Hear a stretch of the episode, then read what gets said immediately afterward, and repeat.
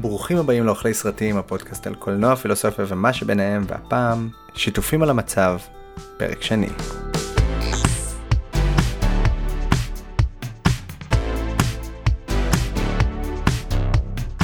ארנון, מה אנחנו עושים פה? קודם כל אנחנו מתראים אחרי הרבה מאוד זמן אנחנו רוצים לספר לכולם גם שחזרנו לפעילות גם בסינמטק וגם הפודקאסט שלנו כמו אה, בימים אחרים אה, יתחיל לעלות שוב פרקים פעם בשבוע או שבועיים.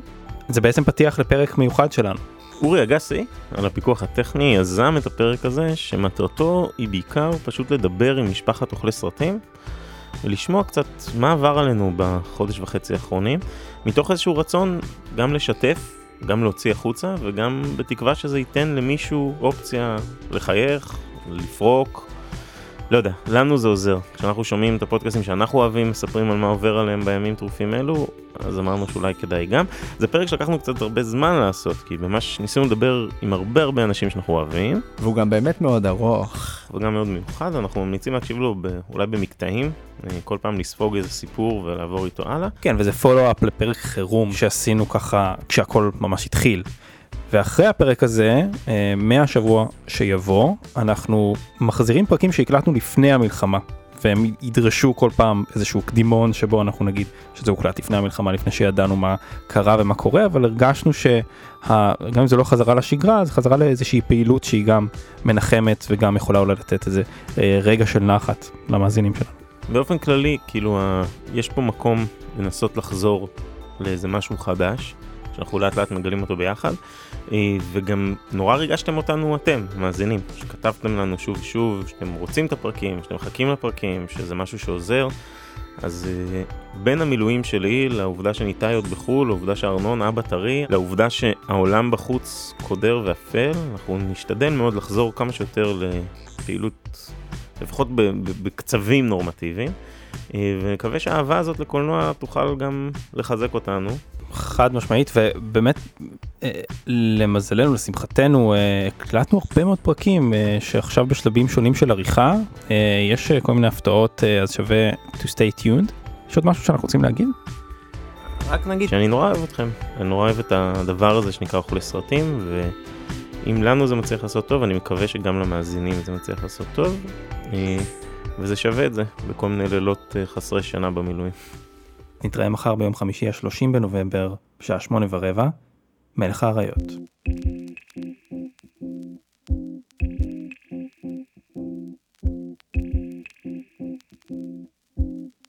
אז uh, כאן ביעד, משדר מהמילואים, ואיתי... איזה מצחיק זה? ואיתי נדב. נדב אה, הישר מלוקסמבורג, כן, מדען הפודקאסט הגולה. הגולה, המוגלה, המוגלה, כן, אני לא, אני לא כל כך, כאילו, היה לנו חשוב לדבר אחד עם השני, נראה לי כי סתם לא הספקנו לדבר אחד עם השני, ואמרנו יאללה, גם זה יתווסף לפרק. לגמרי, לגמרי. אה, מה שלומך נדב? אני בסדר, אני קצת משתגע פה בלוקסמבורג האפרורית אה, בעבודה מפוקפקת שאני עושה, שאני לא יודע אם היא מותאמת לגלי הרדיו. רגע, אז בוא- בוא ספורטיפיי. נתחיל אולי בהתחלה. אנחנו ביום ה-30 ומי יודע כמה לסיוט הזה, ומה, איפה זה תפס אותך? כאילו, מה מה עבר עליך? כאילו בשביעי באוקטובר הייתי בטורקיה, שזה מקום כבר התחלה טובה, כן. הייתי בחופשה עם המשפחה אבל אבל בבוקר כבר הייתי בטיסה ליוטה.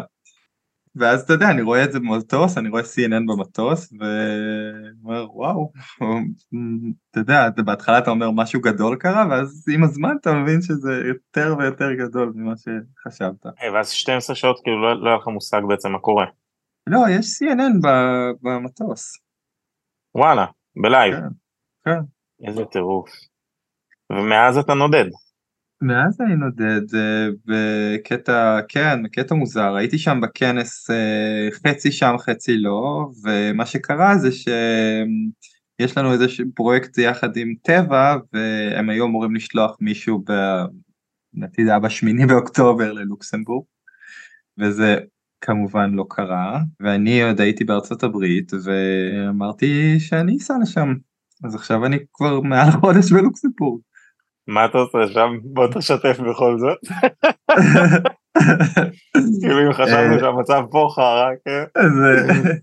כן, מסתבר, אני לא יודע אם ידעת את זה, אבל מסתבר שהמקום הראשון שאתה רואה בו את ההתחלה של פרקינסון, של מחלת הפרקינסון, צואה של חולי פרקינסון, ואני צריך לראות איזה חידקים יש שם, וזו עבודה מאוד מגעילה. כן, אין הרבה נקודות. אין איך לייפה את זה, אתה אומר. אין הרבה, חרא של עבודה. עבודה חרא. ואיך זה מרגיש כאילו להיות שם ולא פה?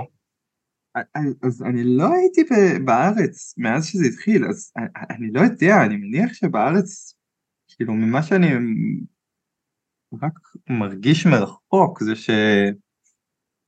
יש איזה משהו שונה, כאילו, גם עכשיו, האווירה נורא השתנה.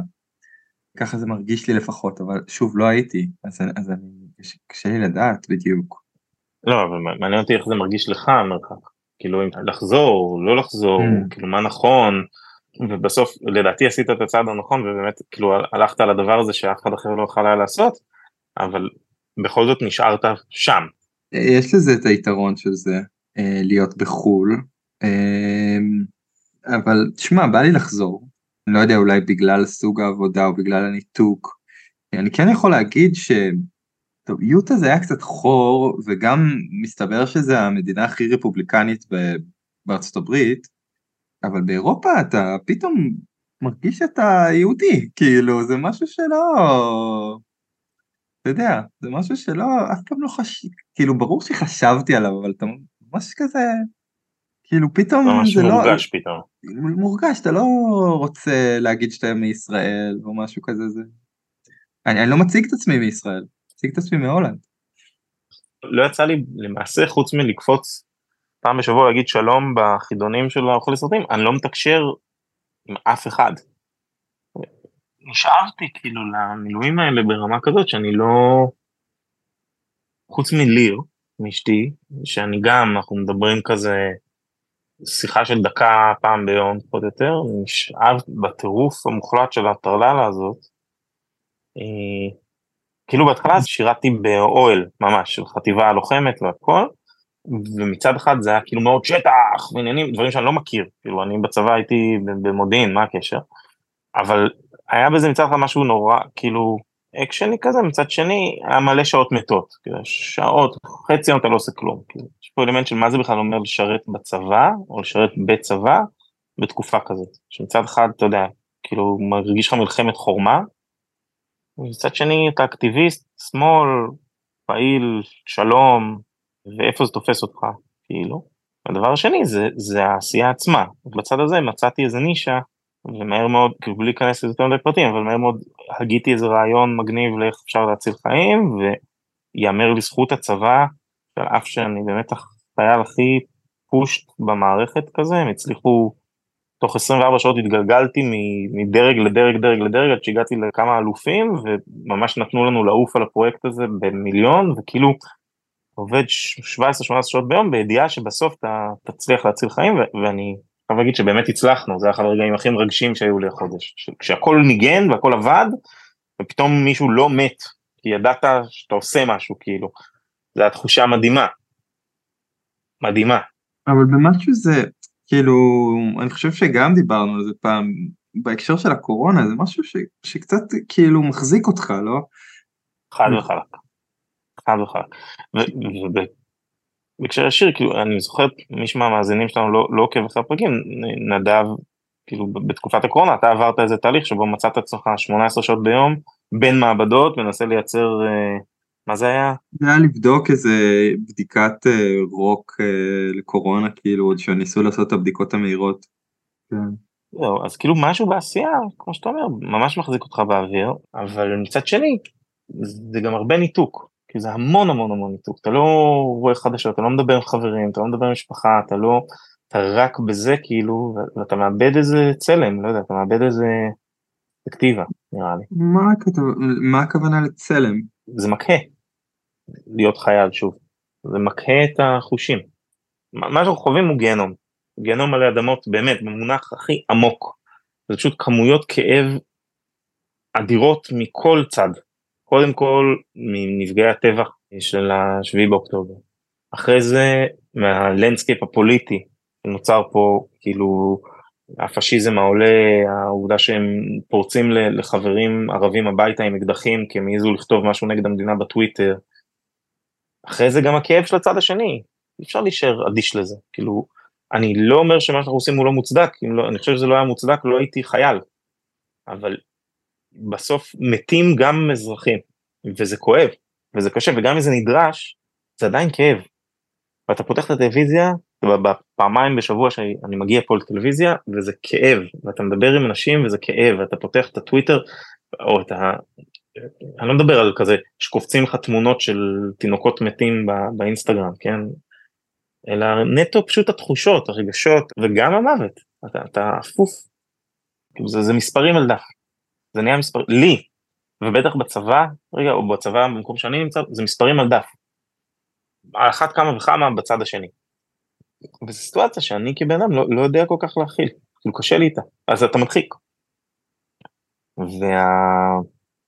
והמחשבה וה... והאמונה במערכת, שזה משהו שאני כל כך לא רגיל לו, המערכת יודעת מה היא עושה, בגלל זה צריך לציית נניח, משהו שאתה צריך להרגיל, כאילו זה, זה שריר שאתה צריך לאמן מחדש. שוב, אני, אני מבסוט שמצאתי איזה נישה שאני באמת, אני, הנחמה האישית שלי באירוע הזה שאני הצלחתי למצוא איזה נישה שהיא, שהיא אמונה בעיקרה על הצלת חיים ולא על מעבר, אבל אתה כתבת לי לדעתי לפני כמה שזה קצת יורים ובוכים כזה, וזה לגמרי הסיטואציה, כאילו. וזה גם כן. חרא. כן, אני מבין מה אתה אומר, האמת שכאילו, אם, אם מדברים על סרטים, ש, ש, ש, ש, לא, שאני חושב עליהם עכשיו, או סרט, זה, זה, זה שהוא קצת מתאר את מה שאתה, שאתה אומר, זה את הסרט uh, קברט.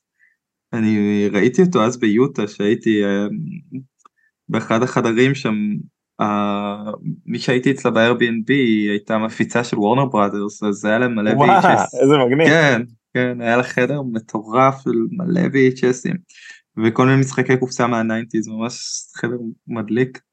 אבל הכריכה של קברט נורא תפסה אותי, וכשאני חושב על זה, הוא ממש, הוא מדבר על כל, על המון דברים שאמרת עכשיו, על הרבה נקודות משני הצדדים של האנשים שממשיכים אה, ללכת לקברט שלהם, שמסביבם הכל הופך להיות אה, נאצי. גיהנום, וגם- גיהנום, גיהנום. ובלי שום יכולת לעשות שום דבר. אה, וגם אה, אתה יודע, העלייה הפשיסטית הזאת. אם נדבר על סרטים אז כאילו יום אחד מרגיש לי כמו אפוקליפסה עכשיו וזה שאתה מטייל במעלה הטירוף של המערכת הזאת שבזמן מלחמה היא לא מערכתית בעליל כדי להגיע לגנרל האחד שאצלו יש סמכות לעשות משהו אתה צריך. כן, ויום אחר מרגיש לי כמו פלטון שזה כאילו הכי אותה מלחמה הצד השני של, של הת- חוסר התכלית ויום אחר מרגיש לי כמו המשרד אתה יותר נאבק בבירוקרטיה מאשר בחמאס כאילו. אני לא רוצה להיות בסרט הזה. אני לא, אני לא, אני לא חושב שאף אחד ביקש את זה. מה כן? זאת אומרת אבל אתה כן אקטיבית התנדבת וכן הכנסת את עצמך למקום הזה. לא מסכים. אני חושב שחמאס הכניס אותנו למקום הזה ועכשיו כל אחד צריך למצוא את הפוזיציה החדשה שלו בעולם הנוכחי בזמן המלחמה. אבל הפוזיציה שלך יכ- יכלה להיות גם יכולת להישאר איפה שהיית זה זאת אומרת ועדיין היית תורם קונספטואלית אה, מרגיש שאתה עושה משהו. לא לא זה בין תפקיד אחד בצבא לתפקיד אחר בצבא אני לא חושב ש, שיש הרבה הבדל כאילו יש הבדל ב- ברמת התרומה שלי למדינה כן. נקרא לזה אבל עצם העובדה שאנחנו פה כאילו מה שמרגיש לי זה פעם ראשונה בחיים שאני באמת מרגיש מה זה קטן. מי רוצה להיות חייל? מי רוצה מלחמה? כאילו זה מטורף. אין לאן לברוח. אתה לא יכול לעבור לחו"ל כי אתה בחו"ל מרגיש שאתה מנותק. אתה לא יכול אה, להיות בבית, אתה מרגיש שאתה לא עושה. אתה לא יכול להיות בצבא כי אתה מרגיש שאתה חלק גם מדברים שאתה לא מאמין בהם. אתה לא יכול להיות, כאילו, האקט הזה, והכי הכי אני מבין, פעם ראשונה אולי ever, כל מיני פרוזה ומאמרים שקראתי אחרי ה-9-11, כאילו. שזה כל כך גדול, שזה כל כך משנה מציאות שאתה אתה לא יכול לדמיין אפילו איך תראה היום שאחרי זה. קשה לי לראות מעבר למלחמה, קשה לי, אני לא, לא מצליח. זה גם, אתה יודע, זה מלווה בעבודה של 17 שעות ביום, ואני ישן בתוך ארון כבר, או באוהל או בארון, כבר חודש וחצי. מה זה אומר בארון? אה, אני ישן בארון. כן, אין לי, אין לי, בגלל שהתגלגלתי לפה, ואין לי שום תקן, אין לי כלום, אז אין לי גם איפה לישון, אז פרסתי מזרן בתוך ארון, ושם אני ישן, וזה בתוך ארון, כי אז יש לי פרטיות. מפציע בבוקר? אני בדרך כלל מפציע גם לתוך דיון, זה לא יהיה מצחיק. אנחנו קוראים לזה ארון של הארי פוטר, ופעם בשבועיים מי שזה המשרד שלו מכריח אותי לעשות את מסדר עוף החול. נשמע שאתה במקום בסדר.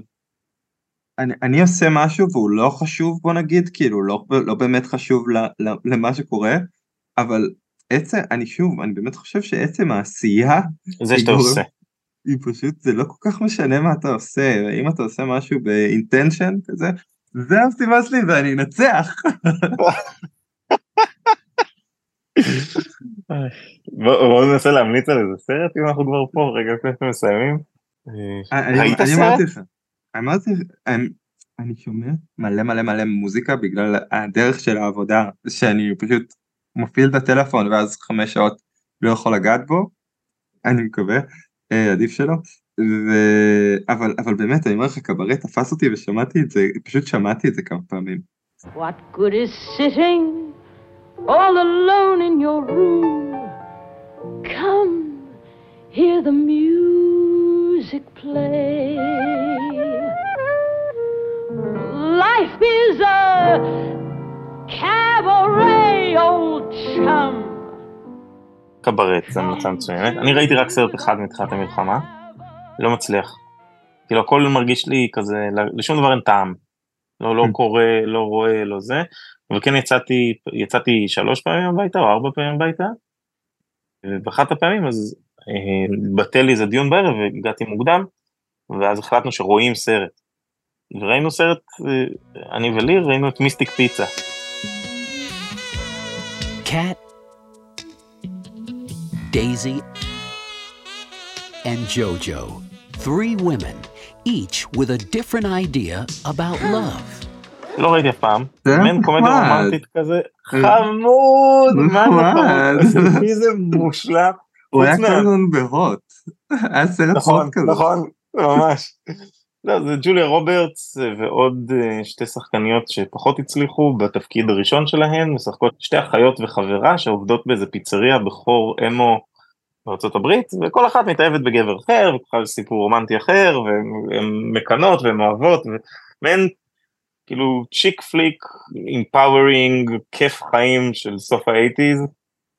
הסרט הכי אייטיז שראיתי לדעתי מאז רוקי 4 אולי, אבל בדיוק הצד ההפוך שלו ונהניתי מכל רגע, ממש. זה בדיוק מה שהרופא הזמין, מה שנקרא. איך נסכם נדב? וואו וואו, מה אני אגיד? היה חרא. יהיה עוד חרא. ובסוף נמצא תרופה לפרקינסון. סתם, לא יודע. תיגמר המלחמה. עזוב תיגמר המלחמה. ואתה יודע מה, במקום הנמוך ביותר אפשר רק לעלות או איזה קלישה כזאת. כן, אני מוקף עכשיו הרבה קלישות צה"ליות. אה, אני כן אגיד שאני יודע שאני מקווה שיהיה לזה סוף, שיהיה סוף מהיר, אני מקווה שנוכל להשתקם אחרי. אה, ואני אגיד לך שאני אוהב אותך, ואתה אחד היחידים שאני שומר איתם קשר, וזה חשוב לי, ואני באמת אוהב אותך. גם אני, בחזרה, בחזרה. אה, וזה כיף שעשינו את השיחה. היי, שמי ניצן. אני עורך הדיגיטל של אוכלי סרטים. וכעת אני עושה משמרות uh, חמ"ל וחי בלילות וישן בימים. ועכשיו שיש לי קצת הפוגה מכל המשמרות, רציתי לבוא ולהמליץ לכם על סרט וסדרה שאולי יתנו לכם קצת נחת בתקופה ההזויה שאנחנו עוברים כעת. הסרט הראשון שאני תמיד חושב עליו, זה אני חושב שיכול לחמם לכם את הלב ולתת לכם טיפ טיפונת תקווה בזמנים האלה, אז הייתי חייב לבחור בפנינגטון 2. זה סרט שראיתי אותו ופשוט היה מדהים. הדמות פשוט מחממת לך את הלב ומראה שבאמת אם תעשה טוב, יהיה טוב בעולם. חוץ מזה, הקאסט מטורף, העלילה באמת, וזה פשוט סרט לשים אותו לשעתיים וליהנות. מאיה פיאלה ויעלי אנג'ל, צוות ההפקה של אוכלי סרטים, שלום. שלום, שלום רב. וואו. התכנסנו בבית שלכם ברמת גן, בתקופה לא ממש כיפית. לא. לא בדיוק סימפטית. לא ממש. יש שיגידו. מה שלומכם? אמ, תכלס, all in all, יחסית בסדר. יכול להיות יותר גרוע. אנחנו כן. קצת מתחלפנות בבית שתינו לדעתי, אבל לפחות אנחנו בבית יחדיו. דפנטלי התחרפנתי עד כה, בזמנים שהייתי לבד בבית, אבל מהרגע שמאיה חזרה, אני די בסדר. ואותי העירו היום באמצע הנמנום עם אזעקה, כן, זה היה לא יפה.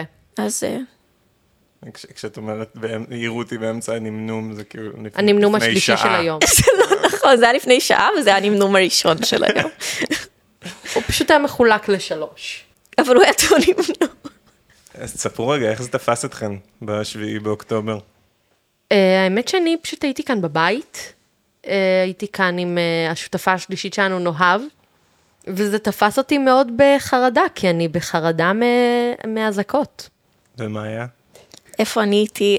אז הייתי בהרצליה אצל אמא שלי. אה, הייתי אמורה להיות שם בשישי עד שבת בערב, ואז לחזור הנה.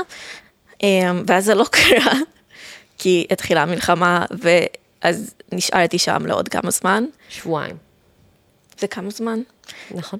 אז זהו, אני כאילו ממש ההפך מכן. אני חצי מהשבוע שלי נמצא בעמק חפר, שזה מקום שאני חושב שבכל ההיסטוריה שלו הייתה שם אזעקה אחת. אז כאילו אני התעוררתי באיזה תשע בבוקר, פשוט אני רואה הודעות מ- מחברים כזה, אזעקות בתל אביב וזה, אני קם לסלון, אני רואה את סבא וסבתא שלי כזה עם כמעט פה פעור, כאילו, באבל ובשוק. איך זה משהו שמתמודדים איתו בכלל? הזוי, הזוי. יעלי, תספרי לנו על מה, על מה את ממליצה כדי לצאת רגע מכל התחושות והטירוף ש, שאת עוברת, שאנחנו עוברים. אז אני אה, אגיד, הקומפורט מובי שלי זה שרק 2. סליי. זה זה- מעולה. זה סרט. מדהים, כן? סרט שאני אוהבת מאז, כאילו, שהוא יצא כשהייתי בת שלוש. You are cordially invited Dinner is served. Everybody dig in. Don't mind if I do, Lillian. to meet the family, It's easy to see where Fiona gets her good looks from. make new friends, Pray for mercy from. and woods. If we need an expert on licking ourselves, we'll give you a call. והספקנו לעשות כבר ערב דייט לראות את שרק אחד, וערב דייט לעשות את שרק שתיים. נכון. עם פופקורן, והיה ושוקו חם, וזה היה מאוד טעים. זה היה מאוד מאוד כיף. זה פשוט סרט, כאילו, אני חושבת שגם ה... האיקוניות שלו, גם העובדה שהוא כאילו, שהוא אנימציה, והעולם הקסום שבו הוא נמצא, הסאונדטרק המדהים, כאילו פשוט כל דבר בסרט הזה, כאילו תופס אותי לגמרי. ואני יכולה לדמיין ש... שאין אזעקות, ויש רק I need a hero של ג'ניפר סונדרס. איזה סצנה מעולה. איזה זה סצנה מעולה. לא- איזה יצא סצנה לי מעולה. לראות שוב לא מזמן, פשוט סצנה מטורפת. מדהימה. מטורפת. כאילו, אני חושבת שגם הדרך שבה זה מצויר, שבה זה מאויר, שבה כאילו יש את הוויז'ואל של הסרט, פשוט כאילו שואבת אותי כל כך פנימה. אני חושבת שזה פשוט אסקפיזם מעולה, כי זה סיפור שהוא מאוד מאוד כזה רילייטבל, כי כזה תמיד ב... ב... למצוא את עצמך בתוך זוגיות, אמ, ולהבין כאילו מה אתה מתקשר החוצה, ו- to be loved is to be changed, אז זה מאוד כזה מדבר על, על מה, מה שונה ומה משנה, אמ, ו, וזה כאילו מתמודד עם כזה שאלות אה, זהותיות מאוד מאוד משמעותיות. ואני חושבת שהוא גם מראה את העולם כמו שהוא אמור להיות, שכאילו אנשים מראים את האהבה שלהם לאנשים אחרים, כאילו בסוף כזה, בדרך שבה כולם מקבלים, ולא יודעת, השליט שלנו כן צריך להיות צפרדע. כן, אמ, לפעמים... שהפך לבן אדם. ש- שחזר להיות צפרדע, סליחה כן. על הספוילר. כן. Shrek 2. Give me that box. Donkey, you're a. Stallion, baby! מאיה, מה, מה מוציא אותך מחרדות ו- ופחדים וחדשות? הייתי אמנם ילדה מאוד פחדנית, אבל מאוד אהבתי רוחות רפאים וכזה סקובי דו מאז שהייתי קטנה, וזה גדל לאהבה לסרטי אימה וסדרות אימה. והאסקפיזם, הקומפרט סיריז שלי, זה The Haunting of Hill House, או בעברית מי מתגורר בבית משפחת היל. Now I want you two to get good rest. What if I have a bad dream? Well, I'm sure we can handle any dream you have. What if I dream that you sent us away into the dark and we get hurt? Really hurt? סדרת אימה של מייק פלניגן, שהוא אחד היוצרים האהובים עליי, וזה קשה לי להגיד שזה, כאילו זה מצד אחד הקומפרט שלי, מצד שני אני בוכה כל פעם שאני רואה אותה, זה קצת מוזר לי המון. להגיד את זה, אני חושבת עליו ומתחילה לבכות. זה מספר על משפחת קריין, הילדות שלהם בבית רדוף רוחות, לבין הם כמבוגרים שצריכים להתמודד עם הטראומות האלה וסוף סוף להסתכל להם בעיניים. והרוחות שם הן מאוד מראות כאילו את הטראומה, שזאת האימה האמיתית והקושי האמיתי. רציתי להגיד גם על האסקפיזם שבאימה, שעכשיו, גם אני בן אדם קצת חרדתי, אבל גם קצת. במיוחד עכשיו... במיוחד עכשיו, שזו תקופה מאוד מלחיצה, אני חושבת שיש משהו מאוד גדול באימה מזה שאני, במקום להיות בפחד תמידי כזה על נמוך, אני יכולה עכשיו להכניס את כולי לפחד, אבל במקום בטוח. כאילו, אני מסתכלת, אני יודעת שעכשיו בשעה וחצי הקרובות, אני הולכת להיות מאוד מבוהלת, אבל אני הולכת להיות בטוחה, וזה לא פחד ש... כאילו, זה לא, שום דבר לא יכול לפגוע בי.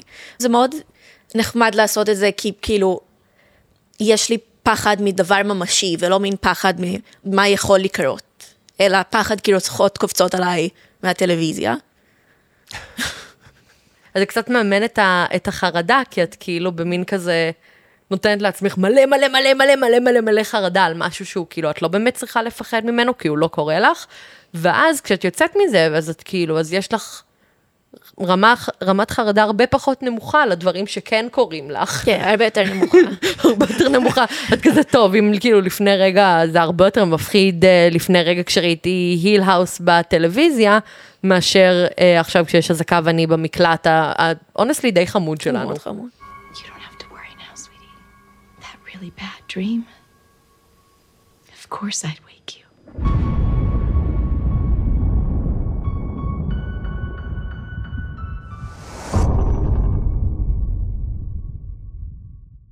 עוד משהו שכאילו אני מכניסה את זה קצת, אה, כי היו לי שני דברים שרציתי לציין, חוץ משרק 2. פושעת. אני ממש.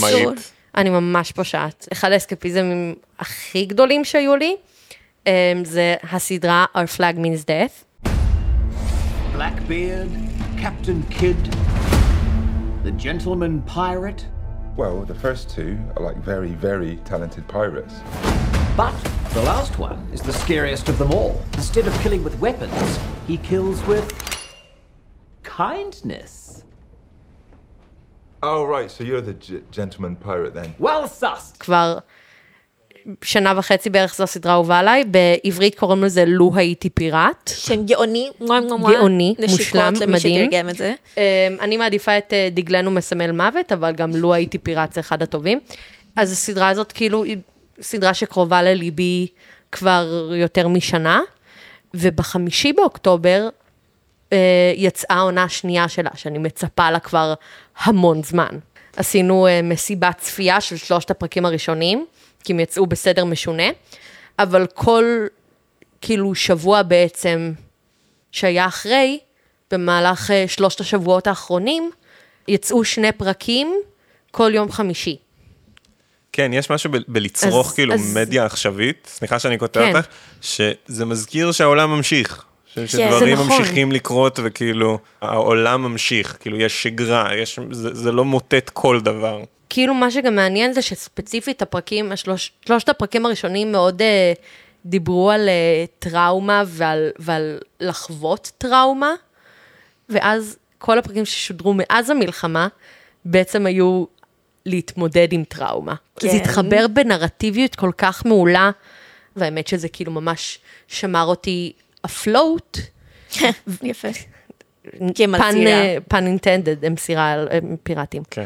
כאילו זו סדרה ש, שקהל המעריצים שלה מאוד אוהב כזה להשתתף ב, בעניינים של קוספליי וכאלה, אז נגיד, definitely היה איזה יום שעשיתי אז כאילו זה קוספליי. לא, זה לא רק הסדרה, זה, זה גם לא רק זה הסדרה, התרבות זה התרבות מסביב מסב- לצפייה, וואו, זה, זהו. זה ענק. גם מעבר לזה, כאילו, אז גם ה, ה, יש לי כאילו סרטון שאני בקוספליי ואני מקליטה שיר והייתה אזעקה באמצע, וזה כזה יעלה, מין... כאילו, עם הפרק. אני, אני אשלח לך את, ה, החלק הזה, כאילו שזה אני שרה, ואז זה כזה צבע אדום, ואני כזה fuck, וסוגרת.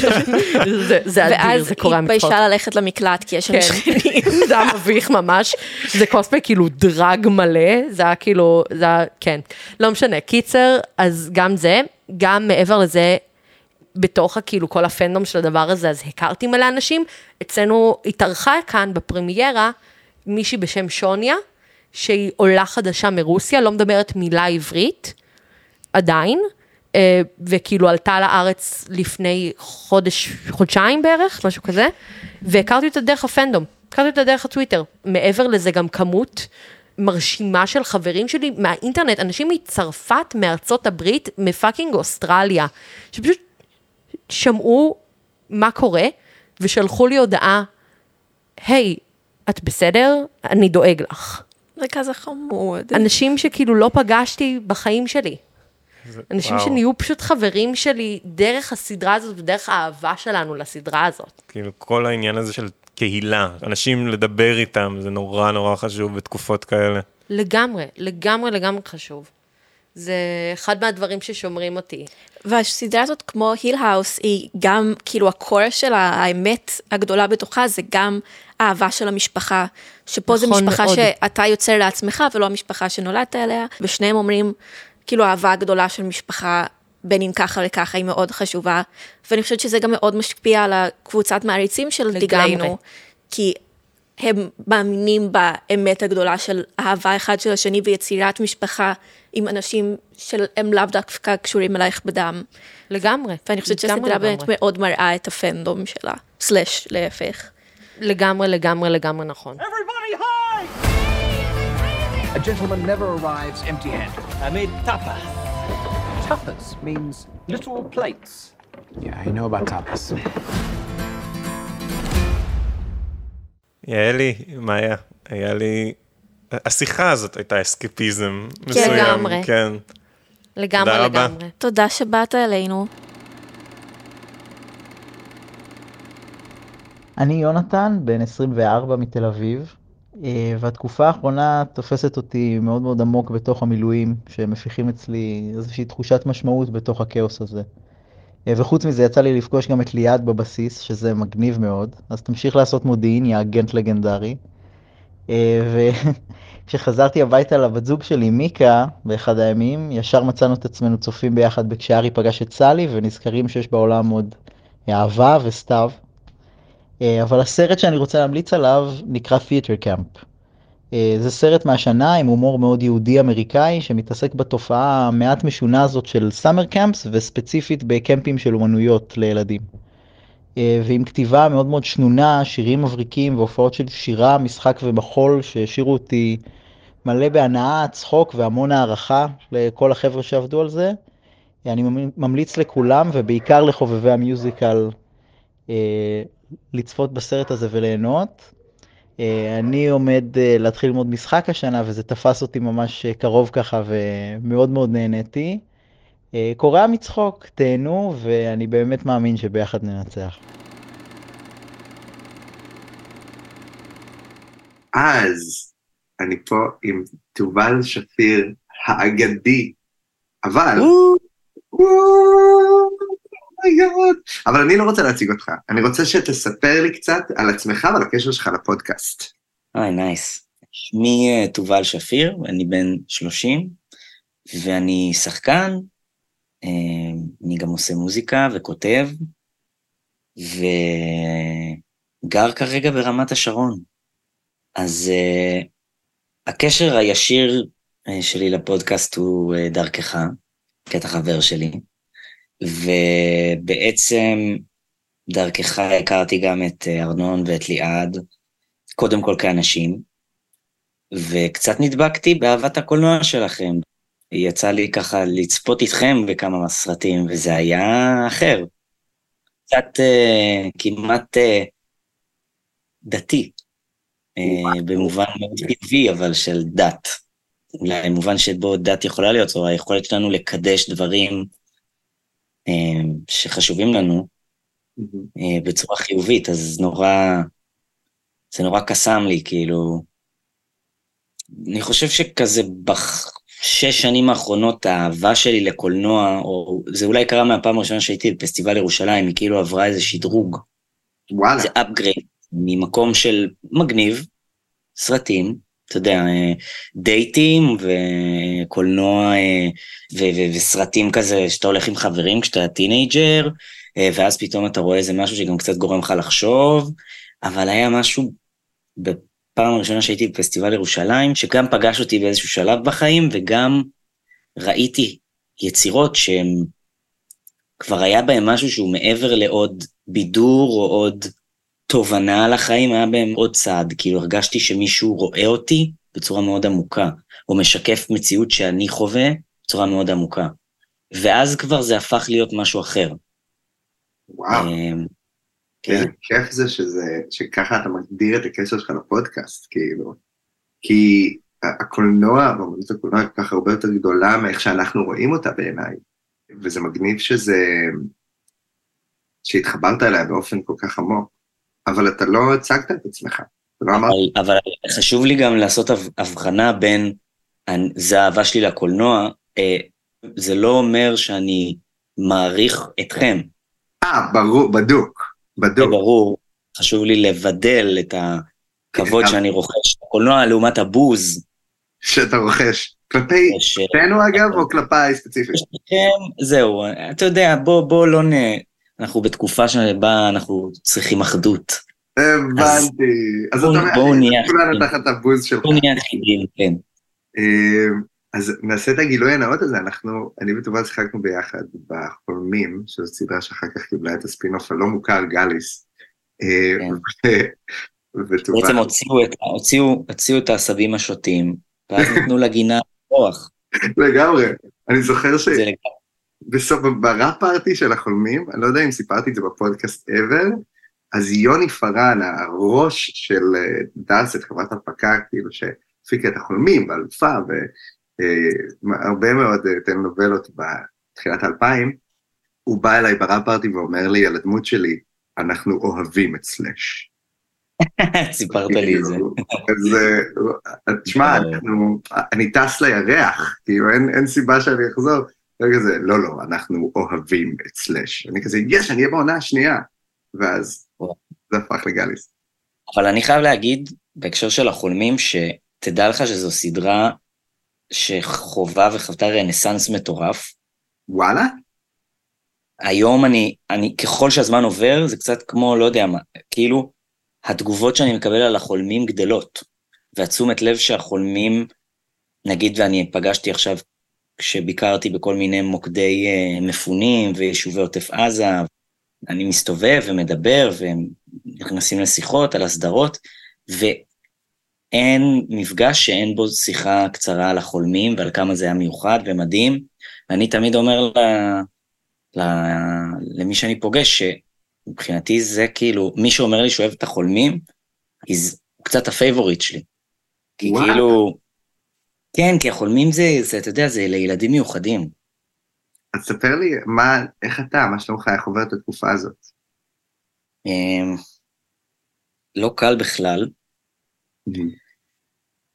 האמת שעכשיו כזה, אחרי הרבה זמן, אני בדרך כלל, יש לי אלרגיה לרעש. זאת אומרת, אני כאילו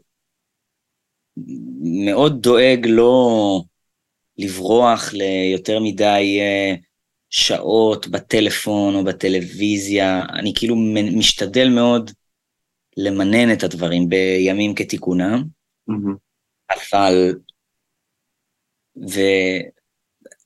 ובעקבות המלחמה, אז זה קצת יצא מאיזון, ואני חושב שאחרי הרבה זמן שלא הייתי ברגע של שקט עם עצמי, אז ממש לפני שהתחלנו את השיחה, כזה לקחתי איזה חצי שעה, פשוט לשכב על הגב על המיטה, אפילו לא איזה מדיטציה מסודרת, וכזה להיות בלי הסחות דעת. והגוף שלי התכווץ, כאילו, מין שרירים כאלה לא רצוניים, קלטתי שהם מכווצים ברמות שאני לא מכיר בכלל. וואי. כאילו, וזה כל הזמן היה, רק, רק היה, הייתי בכזה הסחות דעת שלא שמתי לב, וכאילו, קמתי אחרי חצי שעה והשרירים היו יותר דפוסים. מה? איזה קטע? כי, כי אני בלחץ, כי אני בסטרס. אני בחיים לא חוויתי כזה דבר, שכאילו מדינה שלמה, אתה יודע, כאילו משהו בטראומה הזאת, שכולם חטפו אותה, וגם יש איזו תחושה של מין תודעה אחת, שזה גם מקור להרבה עוצמה ממה שקורה עכשיו, שזה אחדות אה, מטרה ואחדות אה, מוטיבציה, וכולם באיזה ראש חץ כזה, אז זה מאוד עוצמתי. כן. ו... ובחיים לא חוויתי כזה דבר.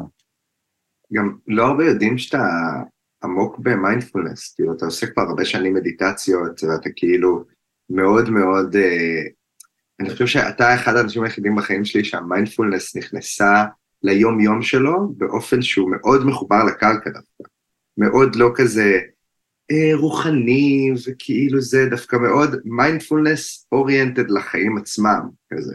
אז אני באמת אה, משהו כמו בערך עשר שנים כזה סביב העולם הזה של אה, תרגול של מדיטציה, של מיינדפולנס. זה אולי הכלי הטיפולי או הכלי הנפשי הכי, הכי טוב שפיתחתי, הכי משמעותי שקיבלתי בחיי. זה משהו שאתה כל הזמן ממשיך לפתח אותו ולהבין אותו יותר לעומק. אתה, אה, זה בסוף, כן, מסתכם בניסיון לשבת כל בוקר בין חצי שעה ל-40 דקות. אני מודה שגם, אני לא עושה את זה בתקופה האחרונה. וואלה. אני לא מצליח לישון כמו שצריך, אז אני קם מאוחר, אז אני יוצא כבר ליום שלי. אני מרגיש את המחיר של זה. אמ, אז, אז בגלל זה כשדיברנו על סתם לשכב רגע, אז זה כאילו הדבר ה, התכלסי זה לשבת, כאילו על כרית של מדיטציה, חצי שעה, בעיקר בבוקר, לי זה לפחות יותר אה, נוח. אז אין ספק שזה יכול לעזור. מצד שני, אני גם לא בא לעצמי באיזה טענות, אתה יודע, כאילו, הטירוף הזה, אחד... רק אה, לעשות הכי טוב שאתה יכול. ממש, גם אני חושב שאחד המיסקונספציות הכי אה, כזה חזקות במדיטציות, זה שכאילו, אם אתה לא מצליח לנקות את הראש בזמן המדיטציה, אז כאילו, אני לפחות מוצא את עצמי כזה ב... או, אז אתה, אתה כושל בדבר הזה, אתה לא מצליח לעשות את זה, זה לא, זה לא מוגדר אצלי כהצלחה. וכאילו דווקא אני חושב שאחד הדברים שהכי חזקים במיינדפולנס ומדיטציות באופן כללי, זה כאילו, אין כזה דבר, נכשלת. כאילו, בכל רגע יש הזדמנות להתחיל מחדש, בכל רגע יש הזדמנות כאילו לתרגל. אז כאילו, גם זה שאתה לא רע לעצמך, בזה שאתה לא עושה מדיטציות, זה מאוד מיינדפול. זה לא ניסיון להרגיע, זה לשנות את כל ההתייחסות שלך לדבר הזה. ללמוד גישה אחרת לדבר הזה, שיכולה להקל עליך. מה עושה לך טוב כרגע, בתקופה הזאת? שיחה איתך מניו יורק. יואו, צ'אגילה. האמת שזה נחמד, גם כאילו, זה ששם, שאתה עכשיו מקליט את זה ועשית מזה צורה, כנראה שזה סוג האופי שלי, שאני כאילו קצת נדלק כשיש חשיפה לדבר, אבל זה כאילו, זה נותן לי איזו משמעות אפילו יותר גבוהה לשיחה הזאת, וזה כאילו עושה לי, דווקא מעורר אותי בצורה חיובית כזה. אני עושה לייבים לכל מיני, כאילו, קבוצות של נערים, וערוצים מזמינים אותי, כל מיני אה, ערוצי ילדים, זה, וגם ל... אני הולך לכל מיני מוקדים ומנגן ושר איתם. אני פועל, אני עושה משהו שאני, יש לי כאילו, אתה יודע, משיכה טבעית אליו, להופיע, להיות עם קהל, זה משהו שמעורר אותי. מדהים. אז, אה, אז אני שם כאילו גם בשבילי, אתה יודע. יצא לי לדבר על זה פעם עם לי בירן, שאני יודע שאתם חברים טובים, וכאילו, הוא אמר לי שהוא אוהב לקרוא תגובות של אנשים, כאילו על וידאוים שהוא מוציא, ועל שירים שהוא מוציא, ואמרתי לו, וואלה, מה, אתה אוהב לקרוא תגובות? למה? אז הוא אומר לי, כי זה דיאלוג. אתה בסוף עושה אומנות, לא כדי להוציא את מה שיש לך לומר. כאילו, אם, זה, אם אתה בשיחה, אז מה, תוציא את מה שיש לך לומר ולא תקשיב לצד השני? להפך, אני אחרי שאני מוציא, אני רוצה להקשיב. אני רוצה להיות מודע לאיך שאנשים כאילו מקבלים את מה שאמרתי עכשיו. ואני חושב שאתה ממשיך את, את הקו מחשבה הזה, כי זה באמת דיאלוג. לקחתי. יס. אז ספר לי, ממה אתה נמנע בימים האלה? איזה דברים אתה מנסה לא לעשות? קודם כל, אם מישהו יעז להגיד בצק או פחמימות בפודקאסט הזה, אני מבקש לא להכניס את זה בעריכה. אתה, לא, מי, זה לא מי אנושי. נמנע מאכילה רגשית? מי נמנע מזה? אני לא יודע, אני לא רוצה לפגוש אותו פשוט, בשום פורמט כרגע. ברור. ממה אני נמנע? אולי מלחשוב רחוק על העתיד שלי, מנסה להימנע כרגע. למה?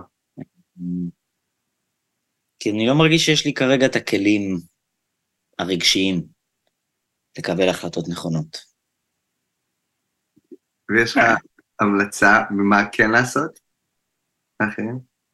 אה, להיות ביחד, כאילו, להיות ביחד, לשתף גם בדברים שאתה חושב שזה כאילו לא לגיטימי להרגיש עכשיו. כמובן, אנשים שאתה סומך עליהם ושהרוויחו את זה, אבל לא להישאר עם, ה... עם השדים כזה לעצמך. כן. איזה המלצות מדהימות. שקילה, היה לי תענוג לדבר איתך. גם לי איתך. היי, אני לירי, וסרט הנחמה שלי הוא ללה לנד. זה אחד ממחזות הזמר הראשונים שראיתי בקולנוע, וכשאני רואה אותו הוא מזכיר לי למה אני אוהבת מחזות זמר. הסרט הוא מכתב אהבה לקולנוע, תיאטרון ומוזיקה, ובשבילי חוויית הצפייה היא קסומה כל פעם מחדש. גילי פורט, מפיקת סרטים וחצי מפודקאסט טרשטוק, שלום. היי אורי אגסי. מצב הזוי, לא יודעת. מצב וואו. הפוך לגמרי. כן. מה שלומך? אז מאוד תלוי ביום. אני כבר לא בוכה כל יום, זה כבר נגיד משהו שלא הישג. קורה, זה מאוד הישג, ואני. עוד בן אדם שבוכה, שתבין, אז כאילו, מ- לא. אני לא בן אדם שבוחר. לא, אני בוכה, אבל אני כמעט. בוכה מדברים מטופשים, כזה מלראות סרטי דיסני, כן? באמת, חרא, אין לי, אין לי מה להגיד, אני, אתה יודע, גם מכירה אנשים במילואים, אנחנו מכירים את ליעד, שמחרפ, לא יודעת. בזמן שאנחנו יושבים בזמן על שאנחנו הספה יושבים שלו. על הספה שלו, וגם אנשים באמת בבתי חולים, ובין שאר הדברים ש, שאני עושה, אה, אז אני כזה עושה אוצרות לסרטים לפסטיבלים בחו"ל, ואוקטובר, כאמור, אה, גם היה יום שישי ה-13 וגם אה, הלואוין. אז לפני איזה כמה חודשים פנו אליי ואמרו כזה, אה, למה שלא נעשה פסטיבל אימה של מוסלמית? אה, של אימה מוסלמית? אימה מוסלמית, כן. אה, אני מכיר, יצא לי לספוג אה, בעיקר ספרים מהז'אנר הזה, אבל זהו, זה אז, מעניין, אז זה ז'אנר. אה, גם יש מלא אימה ספרדית בגלל מלחמת האזרחים של פרנקו. בעצם כל, כל מדינה אה, שחוותה איזה באמת טרור אמיתי או אימה אמיתית בחיים, אה, זה מתבטא בקולנוע שלה בצורה כזו או אחרת. אז בקיצור, הפסטיבל הזה שנקרא אה, הללווין, היה אמור להיות אה, לאורך חודש, ואחד מהלקטורים שעבדתי איתם על זה הוא אה, מעזה, ואין לי מושג האמת מה, מה קורה איתו. עכשיו. לא. היינו, התכתבנו במייל ממש בתחילת אוקטובר, אבל לא יודעת, אין לי מושג מה קורה. וגם הייתי עסוקה ב... ממש כזה שבוע לפני זה עברתי לירושלים, ואתה יודע, הייתי נורא כזה בחוסר ודאות של החיים האישיים שלי, ועכשיו פתאום מין כזה, אה, אז ירושלים היא בעצם המקום הבטוח יותר עכשיו בישראל, שלאורך השנה ירושלים הרי ידועה בתור אה, מקום נפיץ. אז לא יודעת, באמת שהכל הזוי. איך היה 7 באוקטובר בשבילך? אה, אז אני, אני לא אצא טוב מלהגיד את זה, אבל בסדר, נגיד את זה. אה, הייתי בדיוק ב- בדרום תל אביב, והתעוררתי מהאזעקה בשש וחצי, כבר לא חזרתי לישון, כי אמרתי כזה, מה זה אזעקה ביום שבת בשש וחצי בבוקר? ולא יודעת, בשביל לנסות באמת כזה להרגיע את עצמי, אמרתי כזה, טוב, נראה קצת טלוויזיה, נקשיב לאיזה פודקאסט, כזה. טלוויזיה לא חדשות. לא היה עדיין חדשות בשש וחצי, הם התחילו לשדר גם, נראה לי הראשונים שהתחילו לשדר היו 12, וזה היה רק אחרי רבע שעה או 20 דקות או משהו. אה, אז הקשבתי אה, לפרק של, של הפודקאסט אה, של כאן, שזוהר אורבך אה, מנחה, ברודקאסט. אה, זה היה פרק עם עדי ששון, והם דיברו על קולנוע בפריפריה. ומשום מה, לא יודעת למה, הדבר הראשון שעלה לי בראש היה להתחיל להתכתב עם זוהר אורבך פשוט על הפרק הזה. הוא עושה לי כזה, גילי, מלחמה עכשיו, מה, מה את כאילו מדברת איתי עכשיו על, על פרק uh, זה? ואז אני עונה לו, לא, או זוהר, אני מהדרום, כאילו, אני, אני, זה, זה משהו כזה בקטנה, וכאילו, אף אחד לא חשב, נראה לי שזה הולך להיות איזה משהו משוגע כזה. Uh, וגם אמרנו שנדבר אחרי, לא דיברנו עדיין, כזה, זוהר, אם אתה שם, ברגע שהבנתי באמת ש, שפלשו לעוטף עזה, שלמי שלא יודע, שני אה, קיניסטו שעושה איתי בדרך כלל את הפודקאסט, אה, גר בבארי, כל המשפחה שלו בבארי. הם היו נצורים בממ"דים עד איזה, לא יודעת, 11 בלילה או משהו כזה, ורק אז הצבא בא לפנות אותם, ובמזל כולם שם בסדר, אבל אה, הרס משוגע. לא נראה לי הם יחזרו לשם, אם הם יחזרו, אז עוד שלוש שנים אפילו.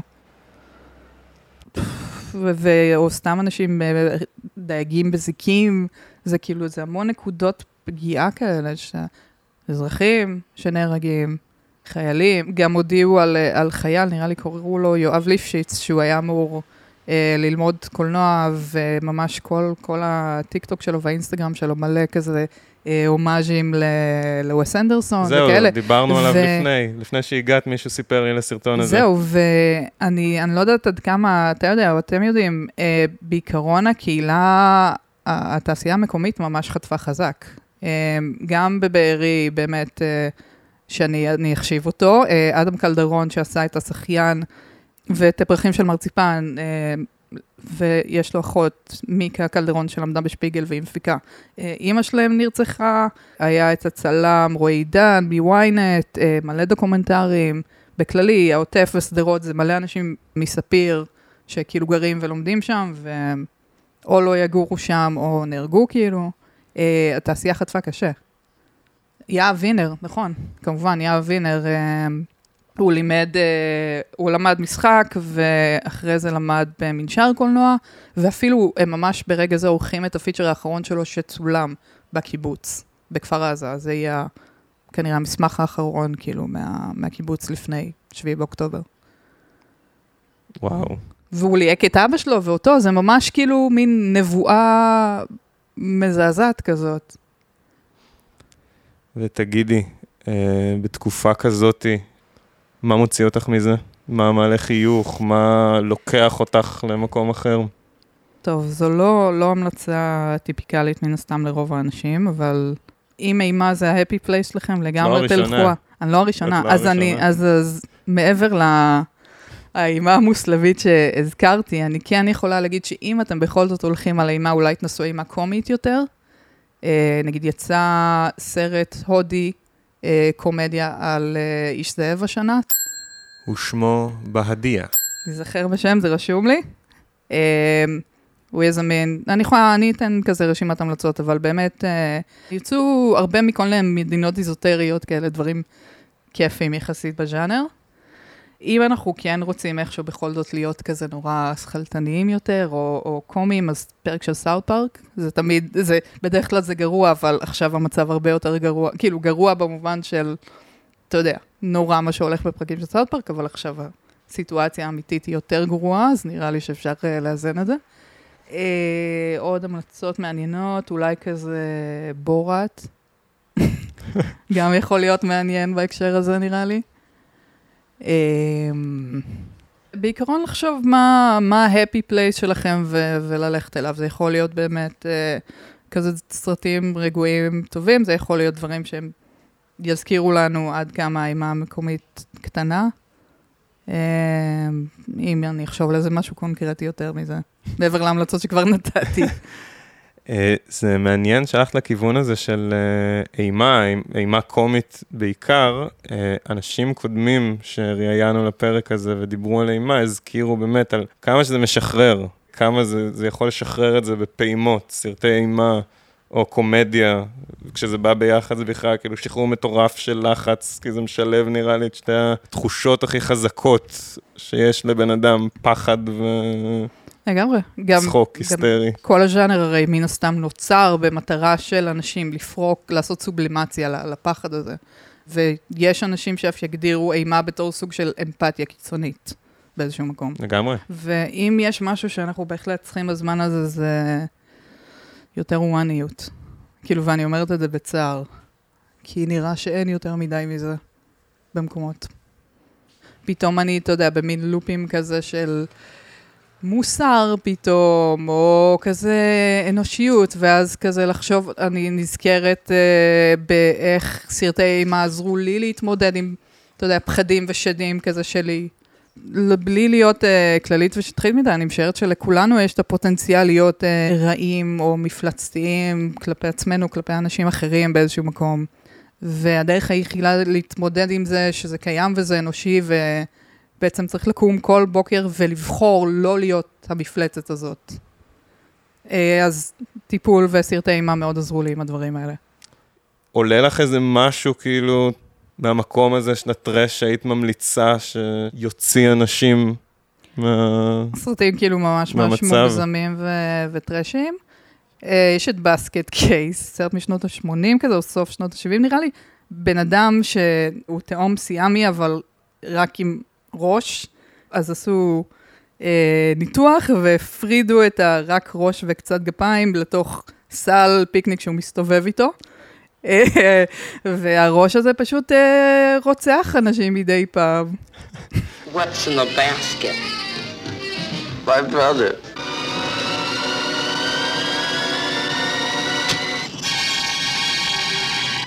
What's in the basket? Open it, if you dare. אז זה גורי מאוד ומטופש מאוד מאוד. Uh, יש את uh, What We Do in the Shadows, שנראה לי היה עליו גם פרק. We're werewolves, not swearwolves. נכון. למעוניינים, פרק 27 של אוכלי סרטים. אה, ג'יאלו, כמובן, אם אנחנו רוצים לראות אופרת סבון משולבת עם אימה.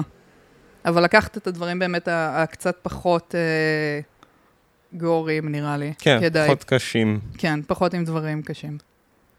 גילי פורט, תודה רבה. תודה לך, אורי אגסי. היי, אני נוהב. אני סטודנטית לאמנות וחלק מהקאסט של מופע קולנוע של רוקי בישראל. המלחמה תפסה אותי במיטה בבוקר. אני חושבת שהדבר שהכי עזר לי למצוא חיוך ומשהו טוב במה שקורה, זה להיות מוקפת באנשים שאני אוהבת, חברים ומשפחה. אני מצאתי שהאנשים שאני מוקפת בהם, שבחרתי לחיות איתם את החיים שלי, הם אנשים שמוצאים דרך לצחוק וליהנות ולהוציא את המיטב ממה שקורה. יכול להיות שזאת המלצה לא כל כך קונבנציונלית לסרט פיל גוד, אבל לאנשים שמוצאים נוחות מסוימת באווירה של הלואוין, סרט כמו קורליין סוחף את הצופה לעולם שאומנם יש בו גם הרבה פחד ואימה, אבל גם כל כך הרבה יופי וסקרנות וקסם, והוא תמיד יהיה סרט ילדות בשבילי, וצפייה חוזרת שמאוד נעימה לי. אוקיי, okay, אז ברוכים הבאים לפינה של פוגל ונוגה. אז אני ניתאי לגן, תסריטאי, במאי וסירנת אזעקה אה, מלבבת, ואיתי באולפן. נציג אחד את השנייה. אוקיי. Okay. נוגה פוגל, אמנית בחסד, אנתרופוסופית ויוגיסטית. רענן פוגל, איש אשכולות. וואו. מוכשר בכל הרבה דברים. אה, מוזיקאי בנשמה ובידיים. במאי, עורך, תסריטאי. מספיק. ובעל למופת. וואו. זה הכי חשוב. איזה יופי. את זה בכיוון שלך, בטח. אוקיי, כבר התארחת בכמה פרקים שלנו, נכון? מה, בכמה פרקים? בלואין דייוויס, בחזרה לעתיד ובגט אאוט. פרקים לפי סדר אזכורם 79, 8 ו-5. מהפרק על בתוך לואין דייוויס מחכה לכם הפתעה בסוף השיחה הזו. והיינו אמורים אה, לעשות אה, פינה קטנה ב- מפסטיבל חיפה, ועכשיו הפינה הזאת הפכה להיות פינת אה, בזמן מלחמה. מה איתכם? איך אתם? אנחנו אבודים בחלל. כן, זה בטוח. באמת, גם כשאתם ביוון? כן, יש תחושה כזאת של אה, חוסר אונים כזה, לא יודע, לא, משהו שלא הרגשנו לפני זה אף פעם, כזה מין, באמת נטרפו הקלפים כזה, אתה יודע מה אני מתכוון? כן. ממש קשה. באמת יותר רגוע פה, כאילו ברמה של הביטחון האישי שלנו, זה יותר נעים, אנחנו פה כבר שבוע, אבל כזה, התחושות הקשות, כאילו, הם לא, אתה בטח מבין את זה גם, אתה, זה גם תפס אותך שהיית בחו"ל, אז כאילו זה, זה לא שיש פחות תחושות קשות, זה ממש נורא באותה מידה, פשוט זה מין, אולי אין את הקטע של הרקטות, אבל, אה, אבל זה עדיין מאוד מאוד מפחיד ומאוד מאוד לא נעים, וכזה כל העולם הולך לאיזה מקום כזה אלים, יש תחושה מאוד אלימה, כאילו. ממש. זה קשה. יואו, ואתם מרגישים את זה ביוון? שכאילו אין לכם פחד על החיים שלכם? פה נוצ, נוצרי פה לאללה סביבנו, כאילו בגב שלנו יש אה, כנסייה כזאת, אנחנו שומעים פעמונים בבוקר של כנסייה, זה כאילו, גם זה כזה כפר ממש מבודד כן, וקטן, ו... והוא הוא פעיל כזה רק בעונת התיירות, ועכשיו זה הסוף שלה, אז כן, הגענו אחרי שהיא הסתיימה, אז בעצם כזה ראינו אולי 30 איש מהרגע שבאנו לפה, אנחנו כבר יודעים איך כולם נראים, יואו, איזה... אבל היום תפסת אותנו ביום קשה, כי היום היינו ממש עצובים. נכון. כי כאילו, זה מרגיש ממש אה, דיסוננס מאוד גדול בין סערה פנימית לזה שכזה שקט פה ברמות, ויש לנו כזה שגרה שאנחנו בערך בעשר וחצי בים,